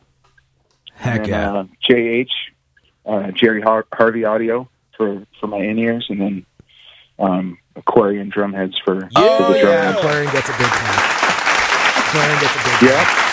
We love Aquarian. And then, Phil play you know, You know what I really need though is I've been looking for a, a drone endorsement. So if you guys have any suggestions or um, like any of the listeners have a drone company that they think is really cool, I want to check it out. I'm know? uh I'm surprised you if you're playing those bigger bigger like um you know like amphitheater style places you you should check out the um what is that company called? Something in Cooley? Uh, the butt kicker ones, right? yeah Um, yeah they're they're uh they're called I think they call them the bum chum.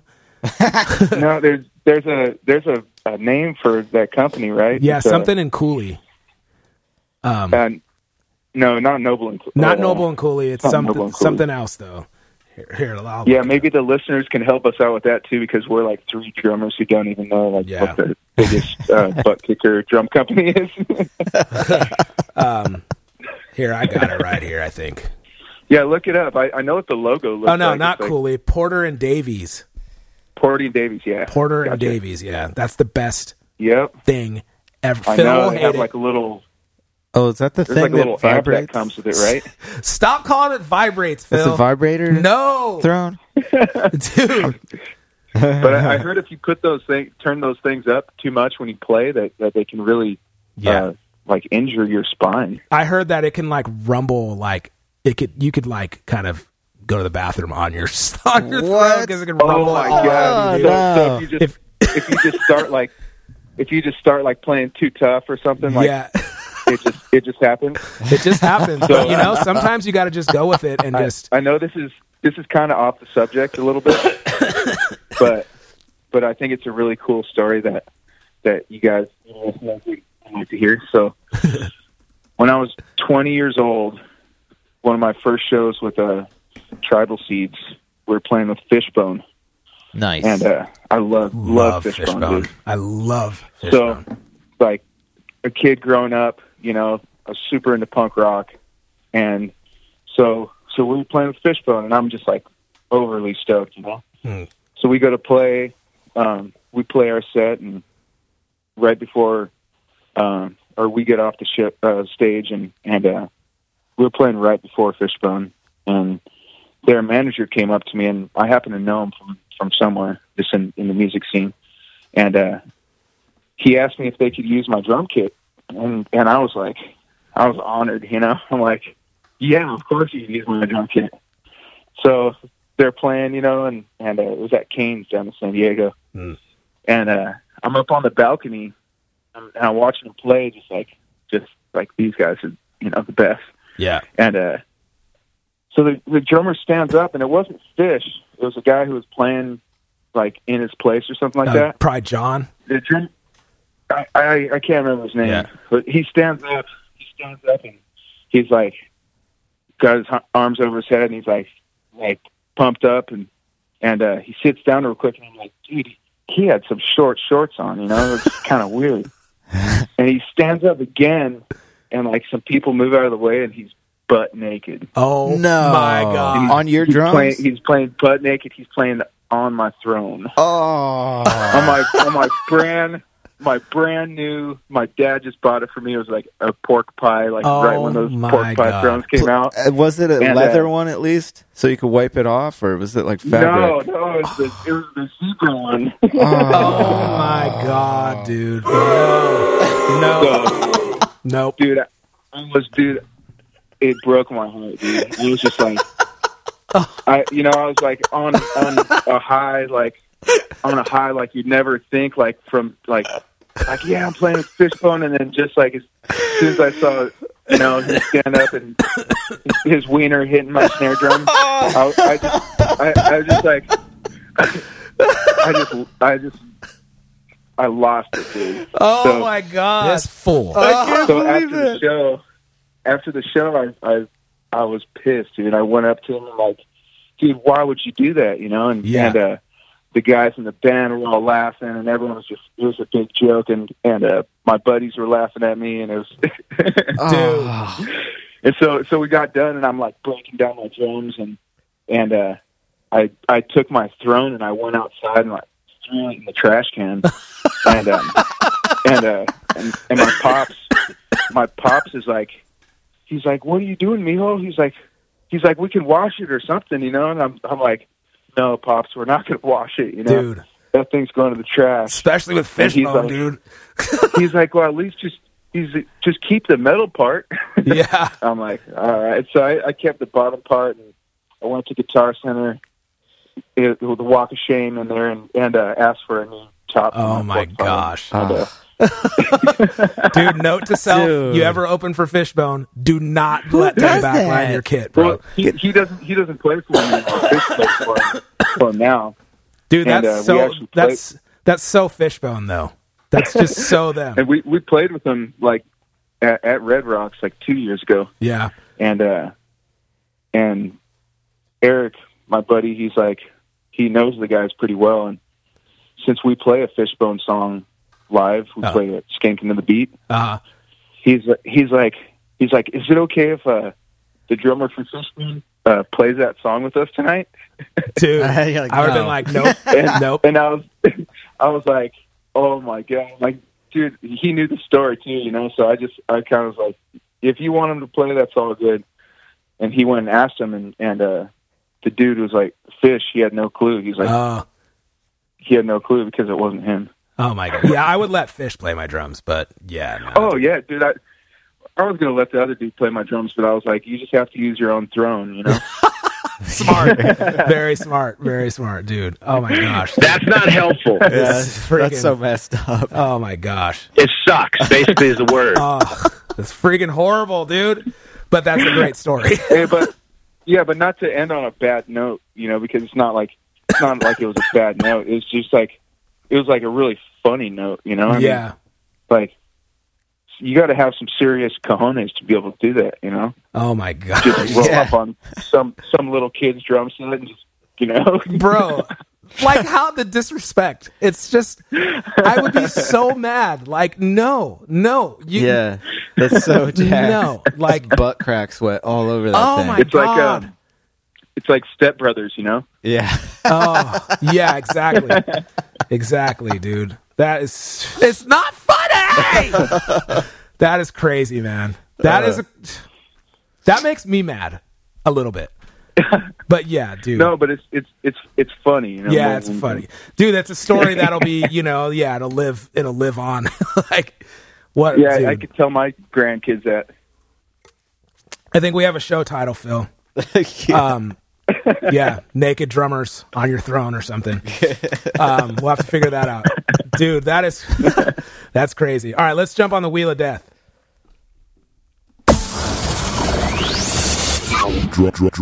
brigade. oh man we've had some great stories on this show this Drum was, Brigade. that was Drum definitely one of them Drum so funny. one of them. dude crazy right wheel of death just random questions we'll ask a few we only got a few more minutes with you if that's yeah cool shoot All right, here we go.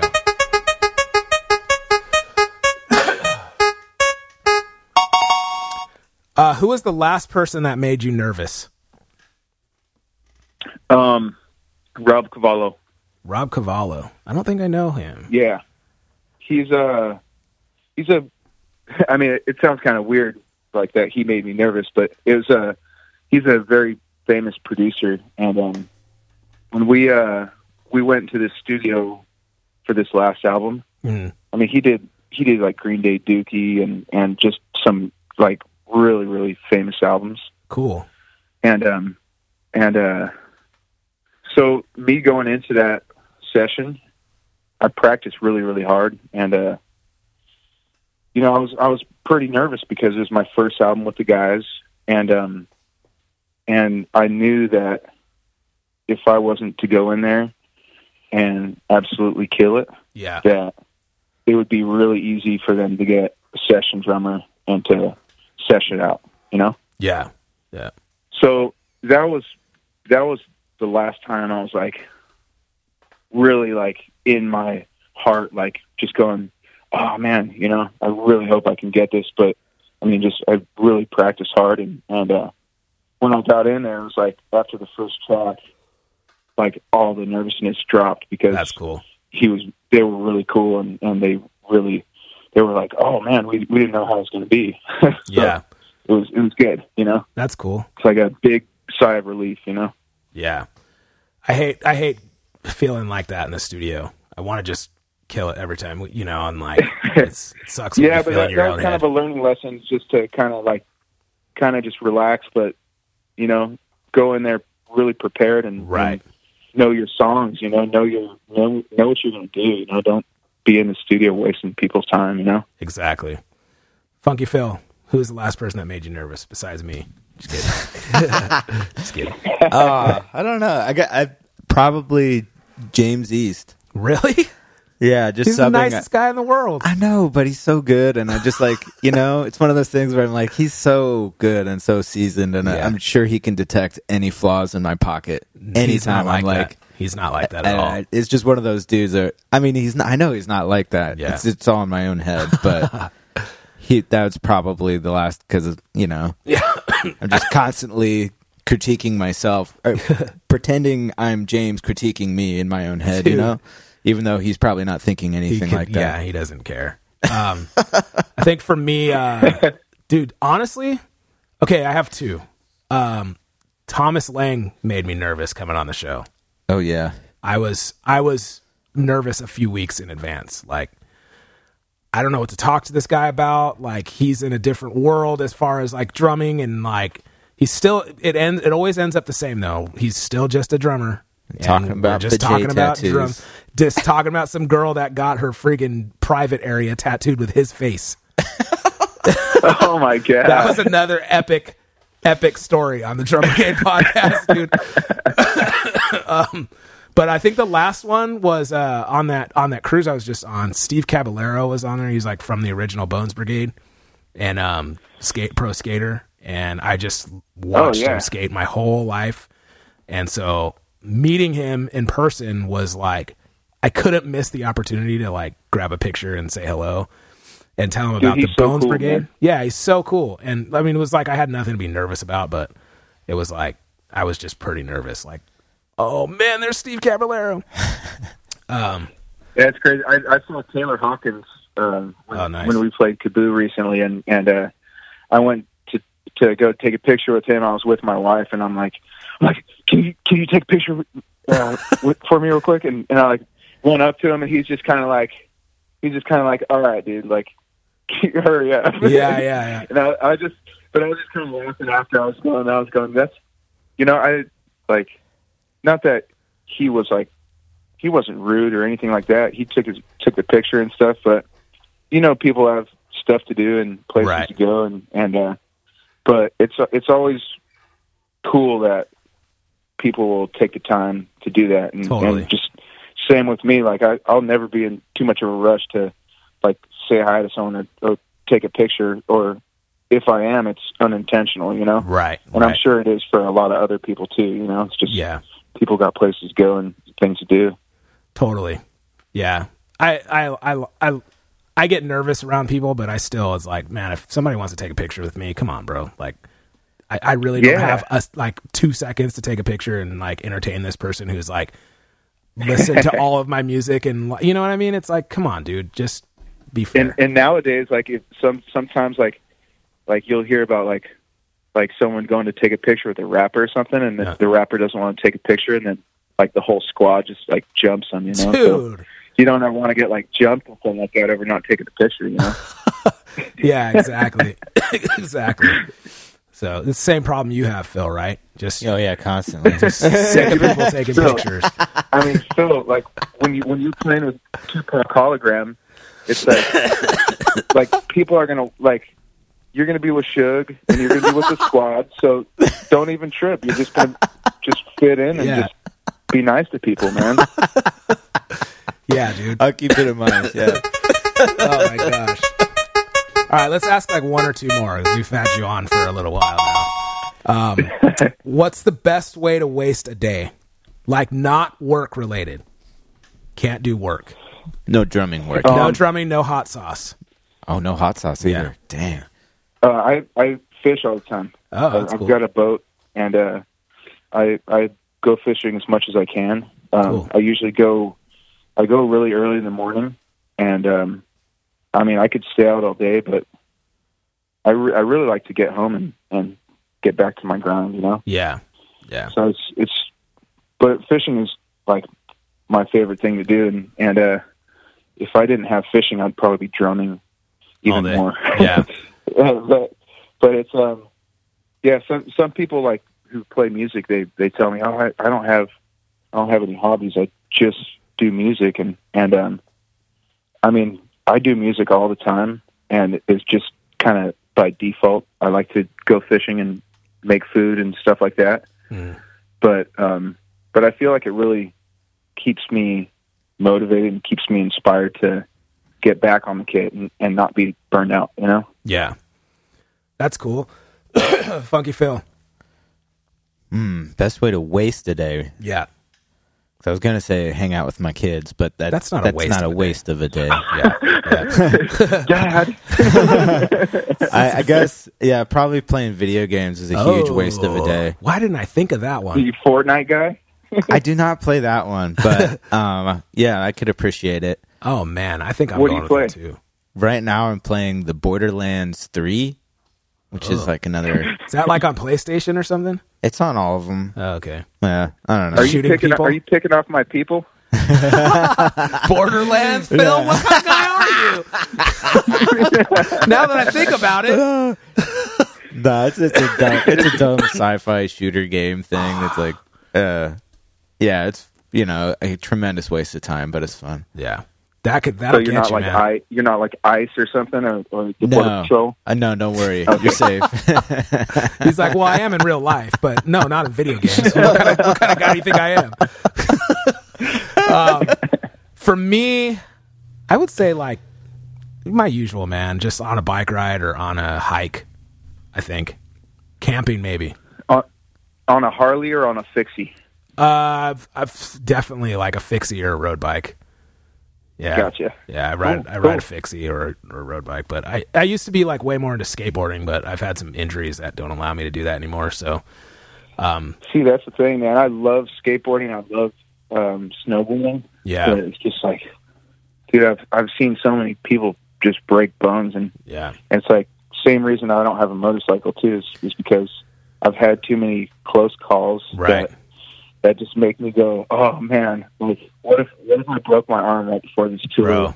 and had another drummer come replace me, and, and he was just like just vibed with the band and just Yeah. like fit in. You know, it's like you got to be. I mean, if if you really care about your career, you got to really you got to be careful. Kind of, it's like you know, Yeah, I almost Mm. ended my career in a dirt bike crash, man, and like that. Yeah, um, that hard. That uh, I'm doing. I'm working on a podcast telling that story. Like I'm hoping to have it out at the beginning of the year, but um, that was uh one of the hardest things I ever went through, and pretty much like stopped me, ended my career with Aggrolites, and and then I, I was luckily I was lucky fortunate enough to be able to go back to playing with them when they were really like doing some cool stuff. But um, yeah, man, it was I had to give it up, you know, like, but I still love cycling. yeah, it's hard, man. yeah, That's that's why I love lowrider so much. uh, yeah. I've got like I've got a, a 40, 1949 Mercury Oh, and uh, nice. uh, got a 64 Cadillac that we're fixing up. So Dang, like these big dope. old cars.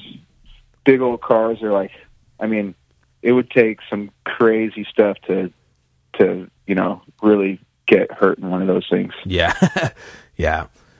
That's cool. Um so I guess I'm going with that. Bike riding, hanging out, like camping. I think I'm just gonna go camping. Let's just go with camping. Oh yeah, camping. yeah, Nice. yeah. I love camping.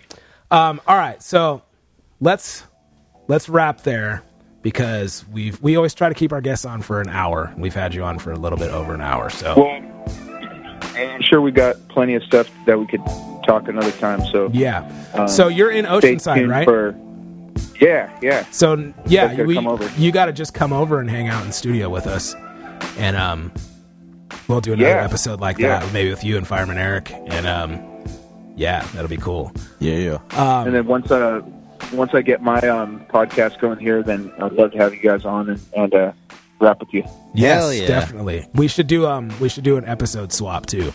That'd be cool. We're looking for a, Yeah. a podcast to do that with. I don't think Mike and Mike, the Modern Drummer podcast, would do that with us just yet, Phil. So maybe Radio Lab. We can get Radio Lab to trade us shows. Freaking uh, what's that one dude? Um, anyway, anyways, you know. Um, uh, Carlos, You- you know that one guy. Yeah, that- uh, the, Joe Rogan. Maybe we could get Joe Rogan to, Yeah. to switch Oh, us. oh yeah, yeah. yeah. I'll, I'll put in a good word for you. Cool. uh, Carlos, man, right, thank guys. you so much for coming on. Uh, if people want to follow you, do you have a website? And then your your uh, close drums, right? Celos Uh, drums Celos. Celos yeah. drums. Yes. at on Celos Instagram. drums. Um, celosdrums.com. And then uh, d2pc.com is, is my uh, clothing company, and, and you guys could stay tuned for updates because we're about to release a bunch of cool new stuff. And and uh, thank you guys so much for having me on the podcast, and look forward to seeing you guys in Oceanside. Sweet. Yeah, thanks Sweet. for coming on. That's going to happen sooner than later, man. Thank you so much for coming on, and uh, we'll talk soon. Much love. See you guys.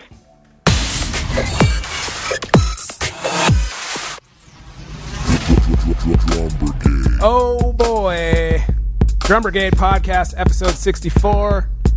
Carlos Verdugo. That's a that's a solid dude right there.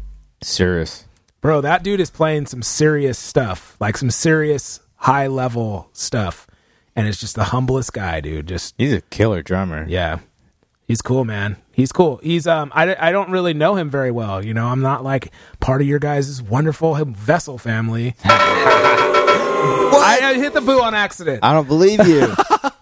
um No, I, I'm just kidding, dude. Um, so I know you and Fireman Eric know him, but I never met him before. But um, yeah, what a solid dude. I can tell we'd like we could hang out all day and just chat about all kinds of stuff. I want to ride in a lowrider.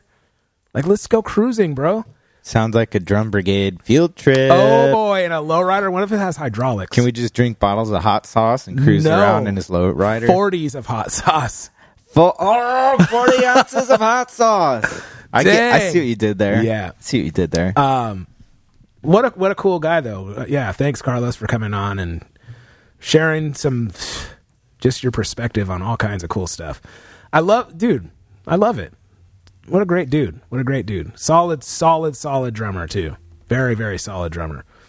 Um yeah, so anyways, Funky Phil.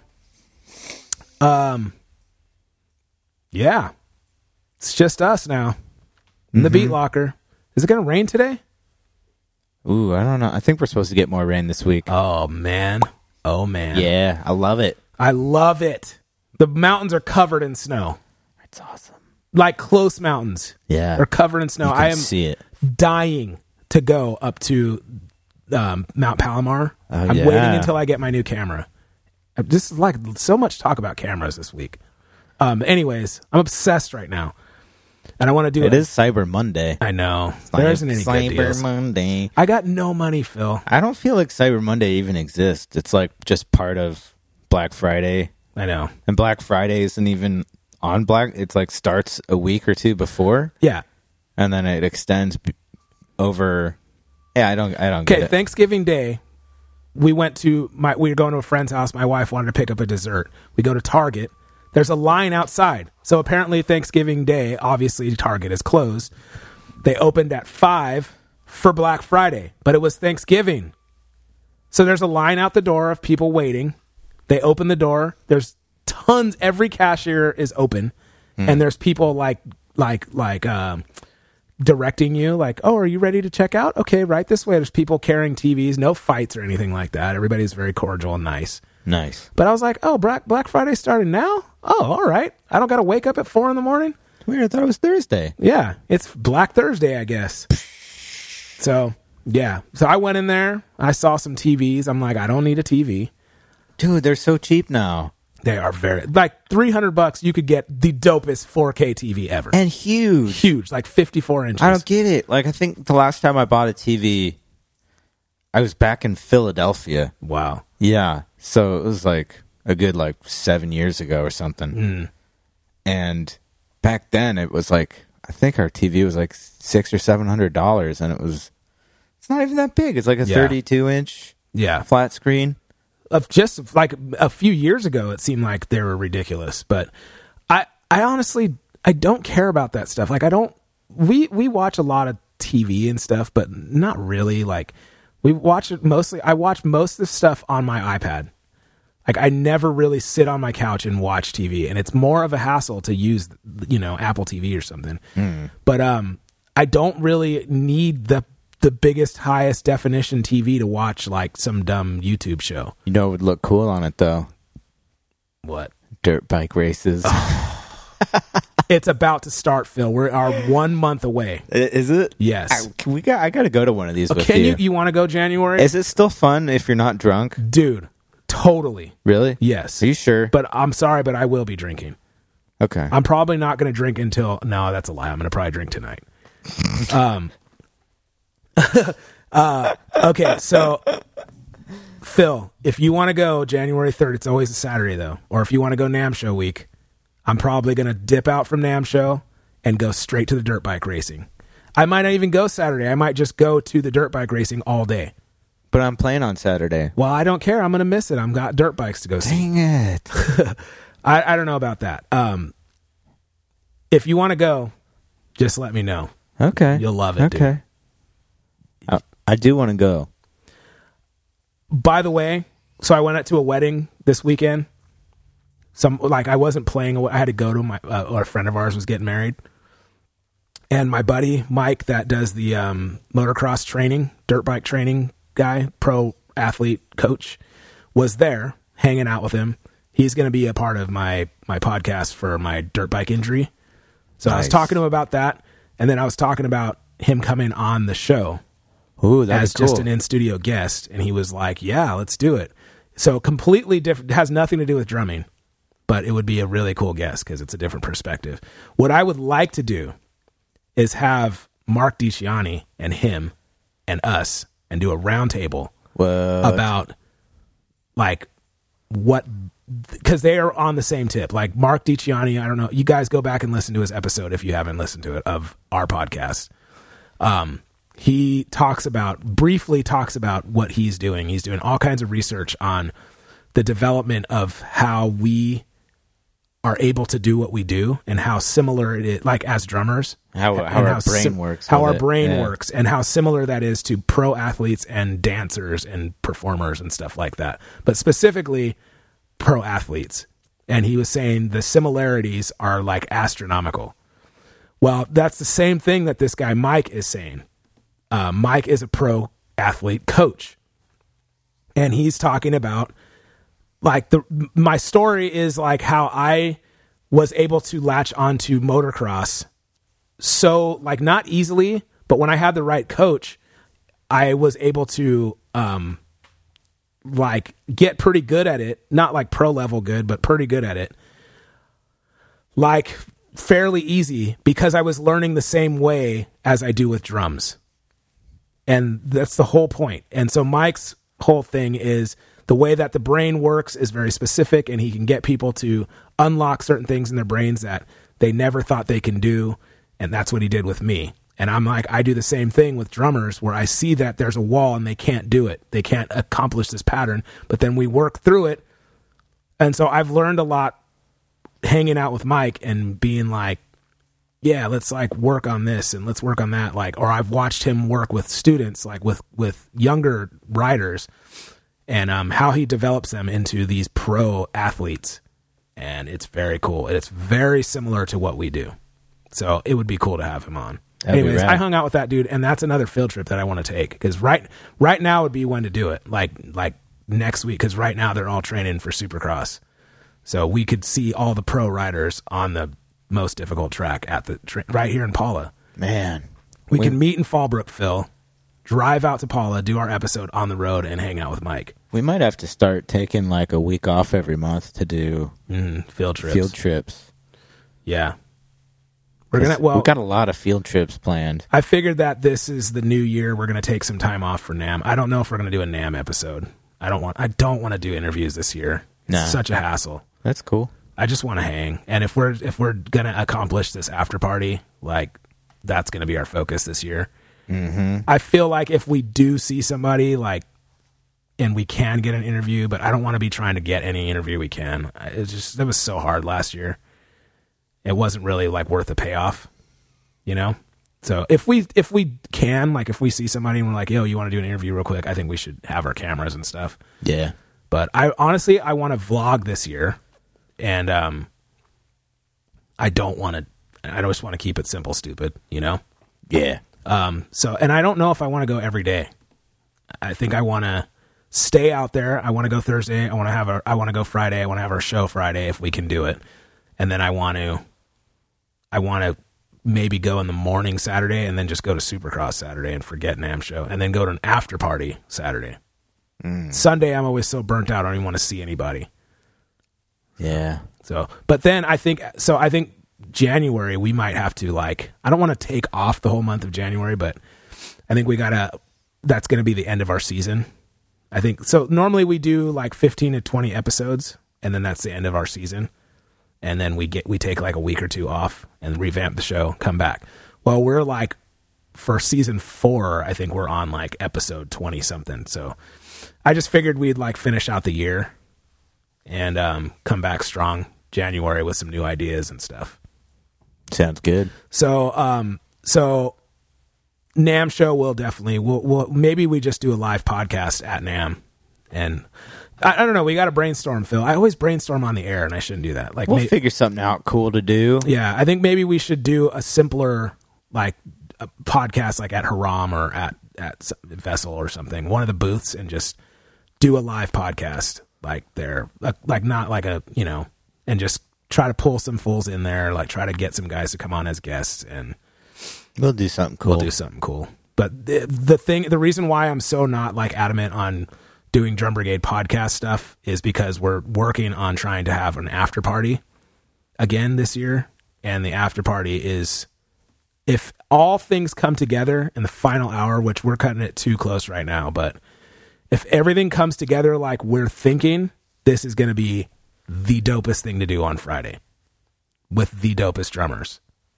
If all the stars align. If all the stars align, but it's dude, you know how drummers are, Phil. Yeah. So we- super awesome. I'll put it this way, dude. We've had a few drummers reach out to us and be like, I want to play your after party. And this is like a level, Phil. I know. A level where I couldn't even believe it. I was like, really? So like if this comes through and we do like what we did last year, um you know, it's whew, yeah. you know what though? I'm gonna do this really quick, Phil, because I know we got to get out of here. But I got to talk about this. Since, since we're talking about it, quickly, I ain't trying to hear that right now. since I just kind of dropped the ball and just said that we might be having an after party. Um, we so I wasn't trying to keep it a secret. It's just that it may or may not happen. I don't know. It's at this point, dude. I've been so dang sick that like if this doesn't happen, I don't care. If it does happen, I'm stoked. But we did it last year, 2018. We did not do it for this year's NAMM show. Everybody wanted us to, and we were like, nah. And so this year we, we started trying to plan along like a, a few months ago and it started coming together but we were like hey we want to get more sponsors we want to have a better bigger venue and we want to have better drummers we want some money behind it though and we want to make some money off of this you know because Not necessarily better, but higher, maybe some different, higher profile drummers. Yeah, no. It, well, we had higher pro, high profile drummers, but our we couldn't have asked for a better show last like last year, 2018. Yeah. Um, there was some hiccups though with some of the people involved. Yeah. So, um, and that's it's fine. It was as good as it could be, and there was a ton of people there. It was great. Um, but we just wanted to do it a little bit, a little bit more polished version of it.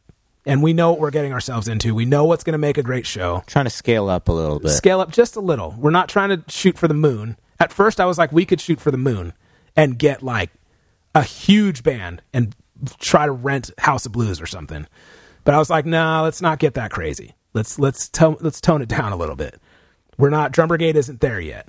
So let's just take one step up the ladder instead of like let's get to the top of the ladder. yeah. Um, and a lot of people haven't heard of us still, so it's kind of hard to go, "Hey, we're asking for sponsorship money."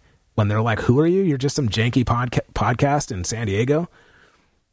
so you know, it's we're growing still. It's going to take a, a while. Anyways, my beef and this soapbox is with this stupid place in Anaheim, and I plan on writing them an email. Oh, Is So- this a possible venue? Yeah. So the biggest problem that we're this is this is the problem with planning an event like this at NAMM. First of all, our stupid drum industry is so backwards thinking and so small minded that a lot of the bands or artists that you reach out to, if they haven't heard of you, they're either waiting for something the biggest deal ever, but they don't know that most of these NAMM show after parties are the dumbest, stupidest things that they've been doing since the 90s. Okay?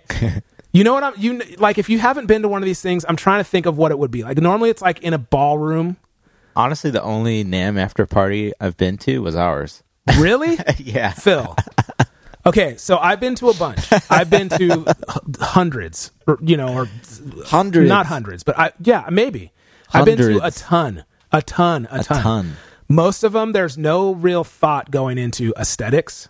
Like, this isn't really that cool of an event, or it looks like an Uber, like cyber style, like event kind of thing, you know, with like, like lasers and it's like a, it's like, it's like kind of like these unveil, like the Tesla unveiling thing. That's a really high profile, like unveiling thing. But that kind of thing, you know what I mean? Like people standing up with badges on Yeah. and lasers and you know techie kind of stuff and banners with all the sponsors on the back and that's fine. That's what it is. It's an after party okay? Um, most of the time they're in a ballroom of a hotel and you're there and you're you're you know you're i don't know you're just whatever. I've gone to every year sabian has one. They normally have like a bunch of dumb drummers and a bunch of good drummers and you know like i saw like I saw Allan Holdsworth one year with Virgil Donati and Tony Royster Jr. and I was like blown away. But then like the drummer that went up after them was like somebody that I never heard of, and it was bad. It wasn't Ouch. bad. It was just like it's okay. It's just it's cool. It's a cool hang. You don't want the show to end, but it's not like you have to talk business. You can hang out. Um, I've been to like the Tama party. They really went above and beyond and and had a huge venue like in like a huge ballroom at like the Hilton or something, and like multiple stages and all this crazy stuff. I saw Animals as Leaders at that one. Stewart Copeland was at that one. Um, I've been to some that are full on concerts. Like I saw Ray Charles one time. What? They're honoring Michael McDonald and like Patti LaBelle. Yeah, Michael McDonald was singing. That was at the Grove of Anaheim. Yes. Um, that was like a real high profile one though. Um, Yeah. I think James East's brother was playing. Um, uh, Nathan East. Steve Gadd was playing drums that time. Oh, he's pretty good. Yeah, I've heard of him. um, I've been to some like the bass bash last year. Ger- Gergo Borlai played. Uh, that was like not a very cool after party though. You had to pay to get in. It was like a ballroom of like a dingy looking dark ballroom that, and it was like all sponsored. You know, it was just. But it's still it's a it's a cool hang. You get to see a concert. It's cheap. You get to see the best musicians in the world. Whatever. That had seats though. Was real stale. Okay. Well, anyways, so most musicians are thinking something like that. Who's sponsoring it? Like, so they're like, oh, you want us to play the Sabian party? Okay, we'll do it. You know, or you want us to play, who knows? I don't know, the Tama party? Then you have to get Tama drummer. We're not, we're not taking sponsorships like that, or we would, but you know, it's like, uh, anyways. So we're caught in this catch twenty two. Okay, like where you need a good solid venue. If you're like, oh, we're doing it at freaking, I don't know, something something dive bar, they're gonna be like, nah. Even though it could be a really great after party. Or hey, who are the other artists playing? That's what they want to know. Hmm. So then it's so what I'm saying is it's very difficult to get solid artists to draw people to your show. It's hard to get sponsorships if you don't have the artists. It's hard to get the artists if you don't have the venue. It's hard to get the venue if you don't have the sponsors. And it just it's all works together. So you need one you need, you need like one break. So we still don't have a venue. Everything's booked. Um at any of the ballrooms, we don't really want to do the ballroom kind of NAMM show stiff party. Um, besides that, that's very expensive. Um, last year we did it at a pub, at like a, uh tasting room, but it was very small. It was like smaller than the Beat Locker, and um, so that was really difficult to do. But we packed it out, and it was it, we made it work. It was cool. So we want to do it at a better place than that. And then we don't have any spon- not one sponsor yet, not one. So we can't afford to do it on our own. Um, and then, but but what we do have is some solid artists that have like shown interest and haven't really we haven't confirmed anybody. But my first my first um, soapbox is some of these artists have ghosted us like they always do. So whatever, bro. Um, two, my biggest soapbox is I was like, okay, let's just find a place. Maybe we just pay for it. So I there's a place called the the something Business Depot or something in Anaheim. It's a mile away from the convention center. Okay. Pretty much like if you wanted to, you could walk there. Um in a business district, all they do is specialize in space rental. Like if you're having a wedding, you can have a, your your reception there. If you're having a conference, like a business seminar or something, you rent one of their rooms. They have multiple rooms, like you know, huge square foot rooms, smaller square foot, medium. They provide everything. You need a stage, they got it. It's just add on to your bill. You need a, a bar, add it on to your. You need vendors, you need fooding, food vendors, you need tables, tablecloths, whatever, lighting. You can get it all with this one place. That's what they do. I sent an email. Hey, throwing an NAMM show after party. um, just wondering about you know trying to get a quote from you guys. Saw this room, Hall B. Looks like it'd be a perfect fit for us. It's about 500 capacity. Seems right. We need a stage. We need a bar. That's it. We'll provide everything else. Uh, can you give us a quote? It's for this date. I see there's nothing on your calendar for that date, so it looks like you're open. Seems like you'd want business if you're running a business, right? Mm-hmm. They don't email back. So I'm going to rehearsal in LA. I'm like, you know what? I'm going to stop by this place right off the freeway, pull in, go in there. It's like I'm at a car dealership, dude. They're like, how can we help you? Hi, I sent an email a couple weeks ago about renting a venue for a NAMM show after party. And then it's just 101 questions. Well, what's your business? Oh, I have a drum podcast and a drum community, a drum school. We do um, all kinds of things in the drum community. We threw an event last year, really great. Did it at a pub or at a brewery. Um, had about like two to four hundred people there. You know, it's a bit of a stretch. Four hundred was like that was a stretch, but we, you know, we had people were flowing in and out, but the place was packed. Um, well, who sponsored your event?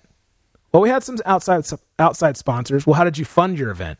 Well, we had some outside sponsors, but we just kind of took it, you know, as for our community and it's like our payback or whatever. Not payback, but um, whatever you call it. Um, okay, well, what kind of event are you thinking about throwing? Well, this showed them pictures. We have like it's basically more or less a concert, and we have a shed in between bands. What basically a shed is like, and I explain what a shed is. Okay, so how many people are you expecting? I'm like, dude, what's with the questions? Just tell me how much the room is. If I have five people here and I want to pay for it, what difference does it make? Yeah. And then they're like, okay, well, how are you planning on paying for it? With money.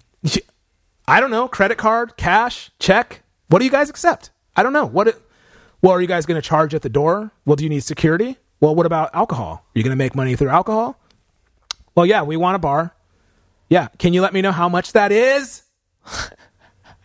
Uh, well, we'll get to that. We'll get to that. Um, what about this? What about that? They will not let me know. Well, I think this room would be better for you, and they're trying to sell me on the bigger room. I said, no, that's not what we want. Well, what about tables? Are people going to be sitting? Do you need chairs? No, it's not that kind of event. So people are going to be standing the whole time. I'm like, okay, a couple standing chairs, I mean, standing tables, a bar. We'll handle the rest. All I need is the room and the stage, dude, and a bar. That's it. You know? Well, what about catering? We'll have a food truck. We had a food truck at the last one. Well, which food truck company? I'm like, bro, what in the world is what is the problem here? You know? Okay, so dude, I'm there for like an hour. I have to sit down at a table, clipboard. They're going over, making notes. They run your credit, do a credit check. No, I might, I might as well. You need my social security number. What's your budget? Well, I don't really have a budget. That's why I'm here. I would like to get to know what this is going to cost us, and we can add that to our budget and see what we need to do to make this work. And they're just, okay, well, you know, like how many people are you? Ex-? It's just going round and round. The guy gets his boss. His boss is talking to me. I'm like, people, seriously, seriously, let's just calm it down.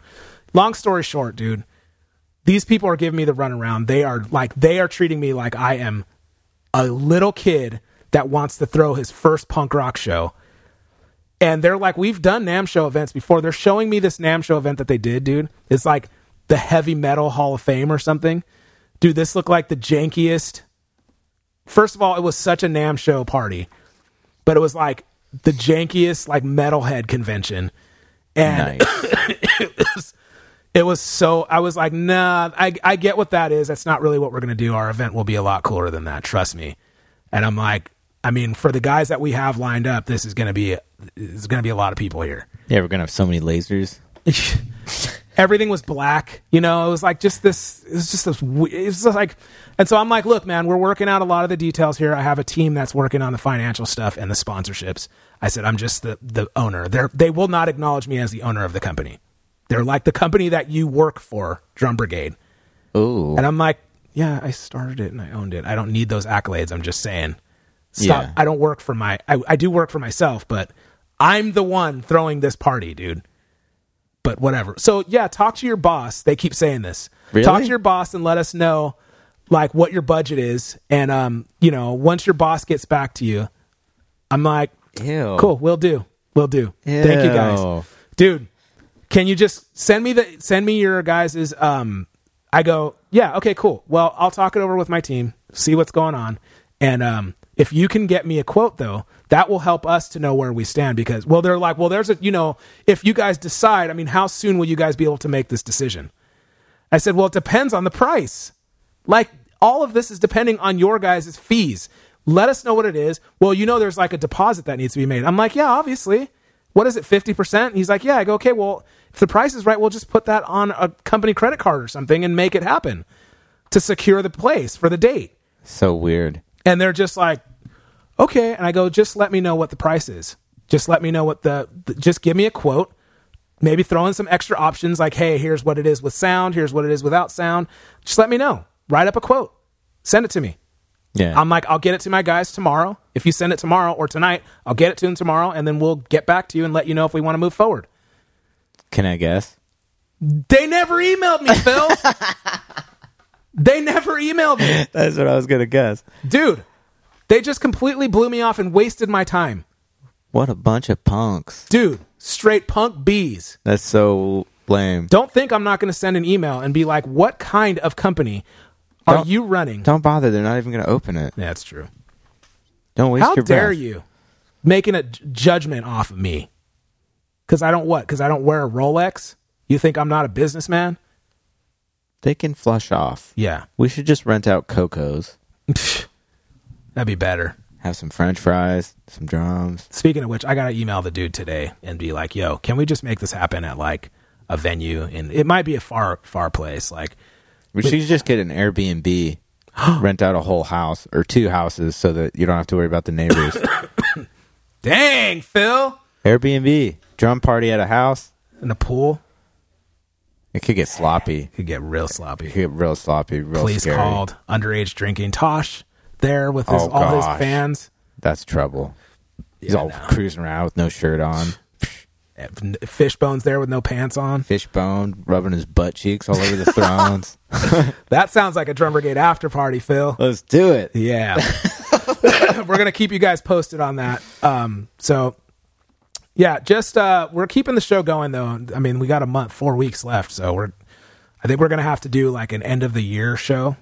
We might, we might spill into January because we have some guests lined up that are like high, high profile. Um, but yeah, I got to get with, um, we got to we got to iron all this out, and then we have to have an end of the year like who is your favorite guest? What would you what did you like? What's your favorite story? We need to have a recap show recap. So, uh, yeah, we got to figure that out. Yeah. Just you and me. Yeah. um, we need to do yeah, and then we got a lot to work on. So we gotta we gotta have a day off too, where we can meet up for coffee and chat. Yeah, let's let these people go though. Yeah. Yeah, I gotta go get a burrito right now. Funky Phil. Funky Phil. I could just ramble on all day. Now the now the green tea is kicking in. Yeah, see? clearly. A mate. Dude, not nearly as much coughing this episode, Phil. No, you- out of control. I think you're getting better. Yeah. It's because I've been sneaking coffee into your mate. I have not drank coffee in weeks, man. It's crazy. Uh, all right, guys. Thank you so much for listening. It's the Drum Brigade Podcast, episode 64. Thank you to Carlos Verdugo for coming on. C. Los coming on the Drum Brigade Podcast, hanging out with us, janky fools. Um, thank you, Funky Phil, for producing the show and all that stuff. Just having such a positive attitude about so many different things. I can't wait to try your drum um, mics out. Oh yeah, We gotta we gotta use those mugs in here. can't wait. And um, your new interface. Oh yeah, Dang, you can make some really good drum videos. I gotta get better though me too. at drums. Me too. I don't like the way I play when I film myself. I'm like, I hate all of this. This sucks. Why don't I sound like I think I sound? We're gonna fix that. Tell you one thing: I ain't shedding at our event if this thing happens. Me I might just cancel the whole thing so I don't have to shed. uh, it's the Drum Brigade Podcast, episode 64. Thank you guys so much. Um, we'll see you guys next week. Oh yeah. Woo.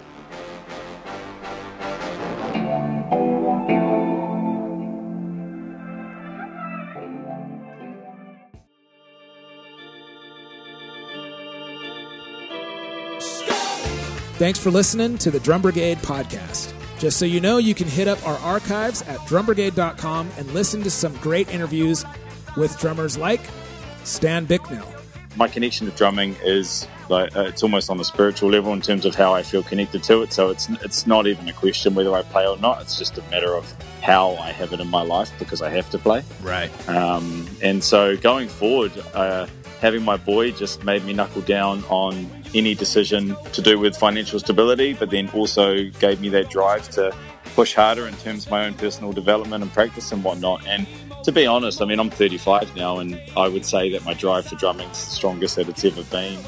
Kirky B, Kirk Biscara. So I use this sticks. I go in there and played that song, "The Bird" and um, Oh, "Jungle boy. Love." Oh my god! Oh my god.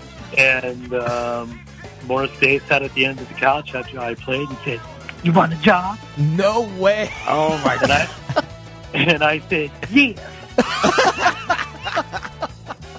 Timbo from Kino, Tim Baltez. I had to walk. I was walking back from the grocery store because my brother got pissed that I ate all the asparagus. So I had I, I ate like two pounds of asparagus this morning, and I, it was so good.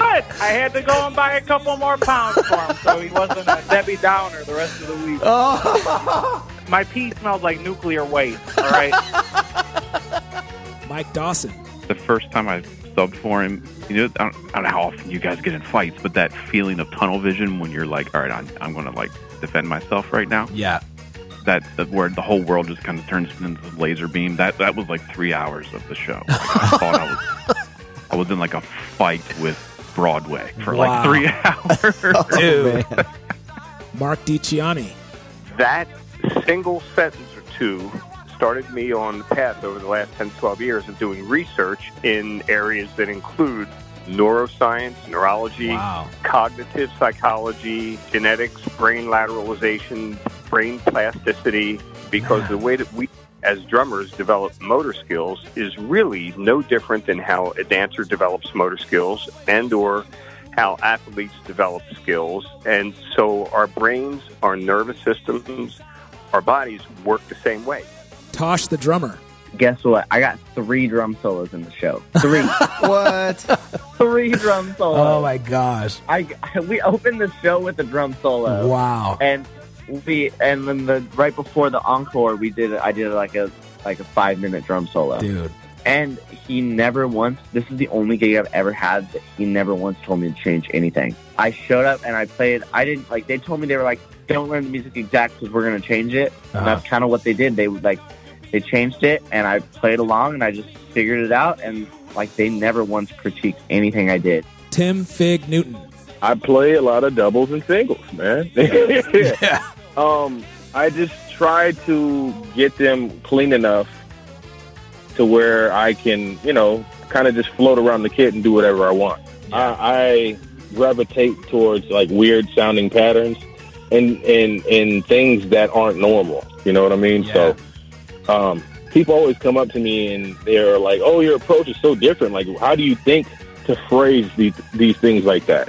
And I'm like, "I don't know. It's just what I hear. It's just you know that's what comes out." Fredo Ortiz.